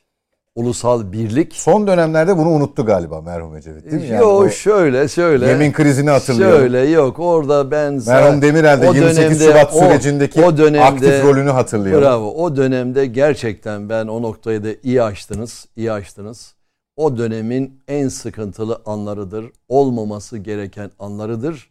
Ama sizden de sevgili Serhat'cığım ricam, Mete Bey'den de ricam, sevgili Nedim kardeşimizden de ricam bir şeyi unutuyorsunuz. O dönemde o iktidarı yöneten, o dönemde 28 Şubat manşetlerini atan o gazetenin patronları nerede? İktidarı yöneten o köşe yazarları nerede? 28 Şubat'a alkış tutanlar nerede? Daha 28 Şubat'ın basın ayağı araştırılmadı. 28 Şubat olayı doğru bir olay değildir. O dönemde yapılmaması gereken uygulamalardan bir tanesidir. Geçen Ve ben hafta, özür dilerim pardon. Buyurun. ve o dönemde bir kez daha söylüyorum. O gazete manşetlerini atan köşe yazarları, o gazetelerin genel yayın yönetmenleri, onların da hesabı sorulmadı. Türkiye Değişim Partisi iktidarında 28 Şubat dosyasını bir kere daha açacağız ve basın ayağını ortaya çıkaracağız. Hadi inşallah. Yüzde yüz. Ee, O pardon. hafta özür dilerim. Lütfen. Ee, Geçen hafta Masum Bey vardı ya yani o da o zaman DSP içinde biliyorsunuz hükümette bakan. Ee, şöyle an, izah etti onu ayaküstü sohbette. Bülent Ecevit'le e, o zamanki milletvekili Merve Kavakçı'nın e, meclise girip yemin etmesi konusunda anlaştıklarını anlattı. Onun aktardığını anlatıyorum. Hatta gece yarısı e, olması üzerine mutabık olmuşlar. Fakat yanındaki kadın gazeteci, o zamanki milletvekili onu alıp e, o saatte getirince e, Ecevit'in o tepkiyi gösterdiği. Yani o anlamda bunu söylediğini izah etti. Bir gün geldiğinde yine e, Soralım ama bana çok makul gelmedi. Yani bana aktardığını söylüyorum. Yani ya bir saat uyuşmazlığı yüzünden gibi yani Türkiye'nin aktardı. yıllarına mal olacak bir tepki. Aktardı. Öyle aktardı. Ee, ben şey soracağım. Demin e, darbelerle ilgili konuşurken tabii 15 Temmuz gibi çok yakın bir e, tarih var. Ve İstanbul'un e, sokaklarında e, demokrasi için şehitler var. Demokrasi şehitleri var. Bakın demokrasi şehitleri Kesinlikle. var. Bunların her biri Kesinlikle. göğüslerini e, siper Evet. ederek, siper ederek yani silah falan kullanmadan kendi kanlarıyla e, onları boğdular. Kendi kanlarıyla boğdular. Siz o geceyle ilgili tiyatro mu gerçekten darbe mi? Kurgu mu? Darbeyi e, FETÖ mü yaptı yoksa e, başka kurgular var mı? 15 Temmuz'la ilgili gerçekten ne düşünüyorsunuz? Ben 15 Temmuz'la ilgili o yaşadığımız manzaraların bir kere daha Allah'ım inşallah cennet vatanımıza yaşatmasın. Seçimle o gece o gece sevgili Nedim Şener o gece lütfen bakın. Siz bu teknolojiyi benden daha iyi biliyorsunuz. Bizim dönemimizde çok fazla bu teknoloji yoktu. Okullarda öğrenemedik. O gece lütfen bakın. İlk tweet'i atan siyasi bu kardeşiniz. İlk tweet'i atan siyasi. Hatta ben arkadaşlara dedim şunları tweet atmamız lazım. Dediler ki başkanım yapmayalım. Hayır dedim. Özellikle Davut'un vardı benim. Davut at bunu atmamız lazım. Hemen aynen ilk tweetim şudur. Bu görüntüler Türkiye'ye yakışmıyor. Seçimle gelen seçimle gitmelidir. Ve o gece benim hayatımın en zor gecesidir. O gece nerede olduğumu, nasıl bir mücadele verdiğimi, o gece neleri önlediğimi yayından sonra üçünüze de söyleyeceğim. Burada söylemek bana yakışmaz. O gece ben üzerime düşen görevi en iyi şekilde yaptım ve o silahların önünde durarak birçok olayın ölmez, olmasını inanın ki önledim. Ve bir daha Allah'ım Türkiye'mize, cennet vatanımıza böyle şeyler yaşatmasın. Siz darbeye yani darbe olduğunu inanıyorsunuz. Abi bir tiyatro olduğunu Ne düşünüyorsunuz. diyorsun, ne diyorsun? Olur Peki şey arkasında Ve FETÖ'nün, o olduğunu yüzde yüz, düşünüyorsunuz. yüzde yüz, yüzde yüz. Peki. Aynı zamanda NATO. NATO sadece, o değil. Sadece NATO ve tamamen o bahsettiğimiz dış güçler, Türkiye'nin gelişmesini, güçlenmesini istemeyenler. Ve o gece ben nerede olduğumu ayıp olur şu anda söylemek, doğru olmaz. Yayından sonra size söylediğim zaman diyeceksiniz ki başkanım vallahi biz bunu bilmiyorduk. Evet, Mustafa Bey ben e, programın başında da bu e, hani edep, sosyal medya meselesini konuşurken sizin e, çokça gündeme geldiğiniz konu bu sosyal medyayı kullanış biçiminiz. Son derece esprili. E, ba- bazen de şöyle e, yanlış anlamaya yani ya işte Sarıgül bunu yapmış gibi e, sanki bunda bir Sevgili e, Nedim sorunu direkt soruyu çekinme yani. yani Sakın- ya şöyle bir şey. İnsanları falan tokatlıyorsunuz ya niye yapıyorsunuz onu? ya bir şey Onu Masaları, sorayım. masaları, insanları, Masaları, insanları niye tokatlıyorsunuz? e, kaputları. Hem de evet. sizin Ya için şey yollara da çıkmış Hayır, insanlar bunlar. Kurban olayım ya. Ben inanın ki olduğum gibiyim. Bakın o kaputu niye tokatladım? Kardeşim ben şoför Hakkı babanın oğluyum. Ben o sarı taksilerle yetiştim. İstanbul'da bir plaka sorunu var. Bir plaka sorunu var. Büyükşehir Başkanı diyor ki ben şu kadar plaka vereceğim. Ondan sonra diğer komisyonda, valilikte bunu erteliyor. Valiliğin bunu ertelemesi de yanlış. Ekrem İmamoğlu'nun bunu bu şekilde veriyorum demesi de yanlış. Bunun çözümü var. Bunun çözümü ne biliyor musunuz? Bunun çözümünü Allah rahmet eylesin, mekanı cennet olsun. Özal yaptı. İstanbul'a bir tarihi ya 86 ya 87. 86 idi. Ben o zaman da milletvekili olmamıştım. 87'de ben milletvekili oldum. 86 yılında İstanbul'da İl Trafik Müdürü İstanbul Şevket Ersi hiç unutmuyorum. İçişleri Bakanı e, Allah rahmet eylesin Doktor Ali Tanrıyar. Ve İstanbul'da plaka dağıtıldı. Oradan gelen para İstanbul'daki diğer taksicilerin tamamını ödendi. Çünkü bu taksicilerin ömrü dedesinden, babasından, çoluğundan, çocuğundan ona kalan bir şey. Büyükşehir Belediyesi bunları dağıtıyorsa uzlaşmaları lazım ve buradan gelen rakamın mutlaka taksicilere gitmesi lazım. Ben onu dile getirmek için bak burayı da kıracağım neredeyse bak. yani Ben onu uyardım. onu onu Sayın- dile getirmek için açısından. onu dile getirmek için söyledim. Biz o TikTok'ları çekiyorsak hepsinde bir mesele var. Bakın arkadaşlarım geçen beni ve onun arkasında büyük bir emek var. Kaç arkadaşım çalışıyor? O fikirler kaç yerden geliyor? Ya hepsi Dün akşam bil- bilinçli yapılan şeyler. Yüzde yüz. Bilinçli değil. Onların hepsini anlatacağım size. Dün akşam, dün saat 17'de Türkiye Değişim Partisi Genel Merkezimizden teşkilat başkanımızla, genel saymanımızla, genel başkan yardımcılarımızla beraber e, parti meclis üyelerimizle, MYK üyelerimizle beraber Hüseyin Akgün arkadaşım planladığı bir Zoom toplantısı yaptık. Kaç arkadaşımızla biliyor musunuz? 550 arkadaşımız sosyal medya ekibi olarak bizimle beraber bunlar fikir üretiyorlar. Geçen gün bana bir tanesi dedi ki bundan 3 ay önce başkanım Kastamonu Ilgaz Dağları'na gitmemiz lazım. Ne yapacağız Kastamonu Ilgaz Dağları'nda? Ve başkanım dediler burayı gezmemiz lazım. Ve inanın size tavsiye ediyorum. Kastamonu Ilgaz Dağları. O dağların güzelliği, o ormanın güzelliği hiçbir yerde yok. Bugün İsviçre'ye bakıyorsunuz, Avusturya Selemze'ye bakıyorsunuz. Dağlar inanın ki Ilgaz Dağlar oradan daha güzel ama tesisleri yapmışlar başka bir şey. Kışın kayak kayakta kullanılıyor. Yazın da yaşlı büyüklerimiz geliyor. O Avrupa'da Avusturya'nın Selemze'de o dağları geziyorlar ve dolaşıyorlar. İnanın ki bizim Ilgaz'ı, Kastamonu Ilgaz'ı aynı noktaya getirebiliriz. Bugün Bolu'yu aynı noktaya getirebiliriz. Bugün Erciyes iyi bir noktada, Palandöken iyi bir noktada o noktaya getirebiliriz. Bah- Yani e, bizim Mustafa Bey adamlara attığınız tokatla ne alakası var bu? Hayır hayır. Bak bizim oraya TikTok'un- geliyorum. Ben şimdi öyle bir şey bekliyordum. başlarına Onu söyleyeceğim, gittik, söyleyeceğim. tokatladık diye bekliyordum. Herhalde e, öyle bir şey Yok, onu söylüyorum. Onu söylüyorum. yaşanmamış. Onu Ben da tokatı söylüyorum. seyretmemiştim Yani ya. Aa, her çok TikTok'un tokat yok. Tokat Hepsinde yok canım. Bağırma çağırma. Tokat yok. Bizim il başkanlarımız. Kardeşim il başkanı nedir? Kale komutanıdır. İl başkanı ne yapması lazım? Gelecekte o bölgenin milletvekili adayıdır ve liste başıdır. O zaman il başkanının çok çalışması lazım. Ve o gün Selim Çilsiz Başkan, Giresun Başkanı'na soruyorum. Ne yaptın, ne ettin? Diyor ki efendim şunları yaptım şurada. Ben gece 2'de Giresun'a gidiyorum. Bakıyorum ve soruyorum. Gece 2'de ben dolaşıyorum. Bizim il başkanı taksi duraklarına geldi mi? İl başkanı efendime söyleyeyim nöbetçi doktorlarımızı gezdi mi? Ben hepsine tek tek soruyorum. Geldi diyenler olsa teşekkür ederim ama gelmedi diyenler olsa da orada sistem ediyorum. O gün Sayın Fatma Girik'in cenazesine katılmak üzere katılmak üzere Bodrum'a gittim. Bodrum ilçe başkanımıza baktım. Çok değerli bir hocamız, Nagihan hocamız. Kaç kayıt yaptın hocam dedim. Dedi ki 170 tane kayıt yaptım. Hocam ben sana kurban olayım. koca Bodrum'da 170 tane kayıt olur mu? Şuradan çıksan desen ki selam verip selamları almaya geldim. Bereketli sofraları kurmaya geldim. Büyüklerimin hayır duasını almaya geldim.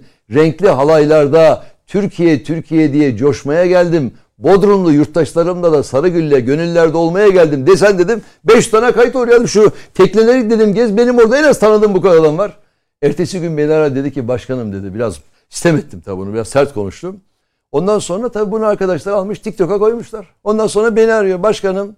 Anneciğim bana dedi ki ya başkan sana niye bağırdı çağırdı. Sonra üzüldüm. Dedim ki bak şimdi 300 tane kayıt yapıyorsun. 300 tane kayıt yaptığın zaman ben Bodrum'a geliyorum ve senin anneciğinin elini öpüyorum. Bugün arıyor ki benim başkanım kaydım 260 oldu. İyi dedim hadi 40 tane daha yap geliyorum. Yani buradaki amaç teşkilata bir heyecan vermek. Teşkilata bir moral vermek. Giresun İl Başkanı Sayın e, Çilesiz'e giderek bizzat Giresun'a ya o TikTok yanlış anlaşılmasın diye de oraya kadar da gittim.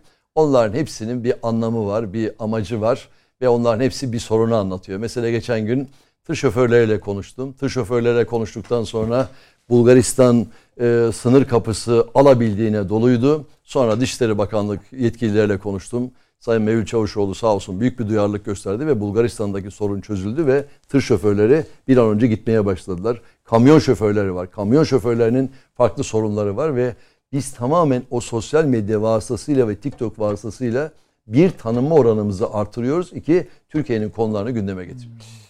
Ee, sosyal medya dediği... Bizden sonra pardon özür dilerim. Bizden sonra bakın diğer siyasi parti genel başkanları da TikTok'a girdiler. Bizim bir izlenme oranımız ortalama 750 binle 2,5 milyon arasında oluyor. Diğer siyasi parti genel başkanlarına bakın. Onların da bir izlenme oranlarına. O zaman bu kardeşinizin o noktada ne kadar çalıştığını ama onun bir ruhu var. Onun ruhunu kavramamız lazım. Şimdi ben onu söyleyecektim. Burada üçümüz de e, TikTok'u neredeyse hiç bilmiyoruz. Yani kullanmadık.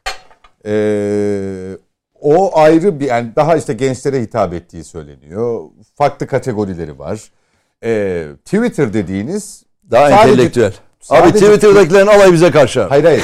abi, abi Twitter'dakilerin Sadece- alayı bize karşı. Ben de o Twitter'dakilere söylüyorum. Ben kendini beğenmiş bazı entellerin kendini beğenmiş, kendini entelektüel havasına sokmuş bizi hakir gönüllerin oylarını almak için değil, milletin oyunu almak için Şimdi yollardayım. şunu sormak istiyorum. Ee, istesek de istemesek de beğensek de beğenmesek de Twitter Türkiye'ye has değil tüm dünyada politik bir alan. Evet, evet. Şimdi e, TikTok'ta daha gençlere yönelik fenomen dedikleri işte magazinsel kısa videolarla e, bir platform haline gelmiş bir sosyal medya mecrası haline gelmiş. E, ilk konumlanırken orada bir endişe etmediniz. Mesela çok da eleştiriliyorsunuz. Siz e, Hiç de üslub- vazgeçmiyorsunuz bu arada. üslubunuz gereği sizinle dalga geçileni davet ediyorsunuz. Ee, yanına gidiyorsunuz, yemek yiyorsunuz. Ee, ya bu an, bu anlamda da farklılık. Mesela bu TikTok'ta usul bu, bu mudur? Ben bilmediğim için soruyorum. Şimdi şimdi çok Hiçbir teşekkür bilmiyorum. ediyorum. Ee, Şimdi sevgili Mete TikTok'ta e, öğrenci gençler var ama daha çok lise, üniversite kısmen işçi gençlerimiz var, esnaf gençlerimiz var, köyde yaşayan gençlerimiz var. Bir de apolitik bir takım var. Hiç politikayla ilgilenmeyen bir takım var. Hakan Malgaf Adana İl Başkanımız biraz böyle kendini entelektüel gören böyle top sakalı olan falan bir beyefendi gibi böyle bir şey daha entelektüel falan birisi. Bana dedi ki Benim hiç öyle, dedim- öyle bir şey yok. Hiç öyle bir tarafım yok. Meteciğim bana dedi ki takılmış olayım sana. Bana dedi ki başkanım dedi Adana'da Hakan Malgaf. "Ee, ben dedi bu TikTok'lara girilmesini çok fazla arzu etmiyorum dedi. Dedim ki niçin Hakan'cığım? Ya başkanım dedi çok eleştiri alıyoruz dedi ya. Bu TikTok dedi biraz dedi gayri ciddi bir olay dedi ya. Bu dedi bir genel başkan olarak dedi şey değil dedi. Ee, peki Hakan'cığım dedim yani senin eleştirin benim için çok kıymetli. Değerlendirelim. Sonuçta biz bir iş yaparken niye bu çalışmayı yapıyoruz? Yurttaşlarımıza daha fazla ulaşalım. Partimizin tanınma oranı, bilinme oranı daha çok artsın diye bunu yapıyoruz. Bir de bazı meseleleri burada dile getiriyoruz. Derken karşıdan bir çocuk geldi. Başkanım dedi. Buyur dedim evlat gel bakayım aslında. Başkanım bir resim çektirebilir miyiz? Sen dedi ben nereden tanıyorsun? Başkanım ben sayılalım dedi. Nereden aynasın? TikTok'tan başkanım dedi. yani enteresan. Şimdi bu başka bir şey enteresan. ama. Yani orada o ayrımı yaptığınızı düşünüyorum Evet. parti olarak. Tanınmak, bilinmek, bilinirliğin artması başka bir şey. Ee, siyasi mecra olarak e, bir platformun kullanılması başka bir şey. Yani TikTok'un burada Türkiye Değişim Partisi'ne tanınmasına, seçim vakti de oy getirmesine Yüzde yüz. İnanıyor Yüzde yüz. musunuz? Yüzde yüz. Bu Yüzde yüz. enteresan. Bu enteresan. Yüzde yüz bakın bir şey söyleyeyim. apolitik dediniz ya bir şey mesela söyleyeyim. orada. Bir- ama on- var. Ama onları da kazanmak lazım. Onlar bizimle beraber gittiğimiz yere geliyorlar. Ben mesela geçen gün TikTok'ta bizi izleyen 14 tane genci eve davet ettim. Onlarla konuştum ve müthiş sohbetimiz oldu. Mesela oraya aleyhte yazan çocukları bazen arıyorum, buluyorum. Aleyhte yazan troller de var. Onlar da var. Onlar da o Sarıyer tarafında oturmuşlar. Orada 50-60 kişi oradan bize devamlı saldırıyorlar. Onlar da biz Lokasyonu da Daha biliyoruz. Biliyoruz, biliyor. evet. Çünkü niye biliyor musunuz? Oradakiler açıp bize söylüyorlar. Başkanım biz burada ekmeğimize çalışıyoruz. Böyle böyle aynen söylüyorlar bize. Onların hepsi tespit ediyoruz. Hiç merak etmeyin. Hiç merak etmeyin. Ben duvarın arkasında dahi görüyorum. Ne var ne yok bakıyorum. Biz bir kere sevgili Serhan ne yapıyorsak son derece bilinçli yapıyoruz. Biz ne yapıyorsak yaptığımızın farkındayız ve verdiğimiz mesajların da nereye gittiğini son derece iyi biliyoruz. Ve bizim her çalışmamızda biz Twitter'da da çok aktif olarak varız. Twitter'da da Varsınız, evet. 1 milyon 160 bin organik takipçimiz var. Bugün TikTok kurulları daha 9 ay oldu. Bugün itibariyle 158 bin organik takipçi oldu. Bu seneye çok daha iyi ölçüler içerisinde yükselecek. Lütfen buraya yazın ve tarihe not düşün. İleride bütün siyasiler TikTok kullanmak mecburiyetinde. Çünkü sonuçta bir e, TikTok'u koyduğunuz zaman bugün lütfen bakın dün koyduğum elektrik zamlarını geri alalım ve dün benim mesela attığım TikTok'un bugün yanıtı geldi. Biz elektriklerdeki evdeki kilovatın 150 e, kilowatt saatten 250 kilowata çıkarılmasını istedik ve bugün iktidar 210 kilowata çıkararak sonuçta bizim attığımız tweet'in bir yerde bir cevabı gelmiş oldu ve kamuoyuna da bunun son derece faydası oldu. Bunu nereden yaptık? Biz bunu TikTok'tan yaptık. Peki kaç bin yurttaşımıza ulaştık? 1 milyon 250 bin yurttaşımıza ulaştık. Peki. Son 5 dakikamız yavaş yavaş toparlayacağız. Ee, TikTok dedik, gençler dedik. Ee, ben çok o e, nite, e, yakıştırmayı beğenmiyorum. Z kuşağı diye ama genç nesil diyelim. Yani e, yeni nesil diye değerlendirelim. Biraz daha siyasetten uzak yaklaştığı zaman da e, protez bir tavır e, protest bir tavır ortaya koyuyor. Doğru. Sürekli karşı çıkan, karşı duran e, biraz ihtiyaçlarıyla ya da ihtiyaçsızlığı çok görmediğiyle ilgili de bir şey ama son dönemi göz önünde bulundurursak tabii ki ailede yaşanan geçim sıkıntısının, kabarık faturaların, hayat pahalılığın yansıdığı bölümler de var. Siz bu buluşmalarda, eleştirel buluşmalarda yani sizi eleştiren eee, ve dalga geçen diyelim, tiye alan kişilerle buluştuğunuzda, gençlerle buluştuğunuzda siyasete nereden giriş yapıyorsunuz? Doğru. Şöyle bir kere biz gençlerin biz gençlerin e, Z kuşağı denmesini biz doğru bulmuyoruz. Biz şuna inanıyoruz. Bir ülkeyi yıkmak isteyen, bölmek isteyen hasetler, fesatlar, münafıklar ve şer güçler önce gençlerin ahlaki değerlerini ve kültürel değerlerini yok ederler. Bizim bakıyorsunuz birçok televizyonda gençlerin ahlakı ve kültürel değerlerini yok eden dizilerin de çok olduğunu ben görüyorum. Özellikle Netflix'te bunlardan bir tanesi ve gençleri başka bir mecraların içerisine çekiyor. Bizim Türkiye Değişim Partimizin iktidarında o televizyonlarda Peygamber Efendimizin kültürü hakim olacak. Hacı Bektaş Veli Efendimizin kültürü hakim olacak. Mevlana kültürü hakim olacak. O nedenle biz o gençler e, bizim evlatlarımız, onlar bizim geleceğimiz. Biz gençlerin e, özgür olmasını istiyoruz ama saygı ve sevgiden uzaklaşmadan. Biz gençlerimizin, büyüklerimizin karşısında ayak ayak üzerine atılmasını e, doğru bulmayız. Bu eğitimleri de kendi gençlerimize yoğun bir şekilde veriyoruz. Ama biz gençlerimizin e, özellikle yurt sorununun çözülmesini arzu ederiz. Mesela buradan e, sesleniyorum Sayın Bakan'a. Kredi Yurtlar Kurumu'nun adını öğrenci ağırlama merkezi olarak değiştirelim. Düşün genç oraya geliyor Kredi Yurtlar Kurumu. Yani ve biz Türkiye Değişim Partisi iktidarında o gençler üniversiteyi bitirene kadar o evlatlardan bir tek kuruş para almamamız lazım. Eğitimde fırsat eşitliğini o gençlere sağlamamız lazım. Genç geldi, ilk arabasını alacak. O gençten kesinlikle vergi almamak lazım. Genç ilk evini alacak, evleniyor, mütevazi bir ev alacak. O evden vergi almamak lazım. O genç ilk evliliğini yapacak, beyaz eşyasından mutlaka vergi almamak lazım. Bu kaynağı başka yerlerden planlamak lazım. Gençler Türkiye Değişim Partisi iktidarında korkmadan görüşlerini, düşüncelerini rahatlıkla söyleyecekler. Bizi istedikleri gibi eleştirecekler. Türkiye Değişim Partisi iktidarında ama eleştirinin sinkafa dönüşmesi, Hakarete. eleştirinin hakarete dönüşmesini asla kesinlikle ve kesinlikle doğru bulmayız. Sosyal Türkiye Değişim medyadaki- Partisi iktidarında gençler bayrağımız, toprağımız, hudut birliğinin dışında her şeyi konuşabilirler. Ee, bitiriyorum. Ee, sosyal medyada sizinle ilgili genç ya Evet, da işte evet. diyelim takipçi açtığınız bir dava var mı hukuki? Bugüne bugüne kadar siyasi hayatımda açtığım hiçbir gazeteciye dava yok. Yıllar önce bir mahalle gazeteciye bir dava açmıştım. Kaç 12-13 sene sonra onu da sonradan geri aldım. Benim gençlerden ricam şu. Özgürlükler çok önemli ama özgürlüklerin de bir sınırı vardır. Eleştiri çok önemli ama sinkaflı eleştiriyi kesinlikle doğru bulmayız. Türkiye Değişim Partisi iktidarında gençlerimiz, kadınlarımız özgür olacaklar ama vatanımızın birliğini, toprağımızın birliğini konuşacaklar. İnançlara saygılı, laikliği ve ulusal birliği baş tacı yapacak. Peki çok teşekkür ediyoruz Sayın Genel Başkan. Ben Net teşekkür ediyorum. katıldığınız ve Sağ olun. sorularımızı içtenlikle cevapladığınız için. Vallahi ben de inanın ki üçünüze de çok teşekkür ediyorum. En samimi, en candan bir şekilde cevap verdim.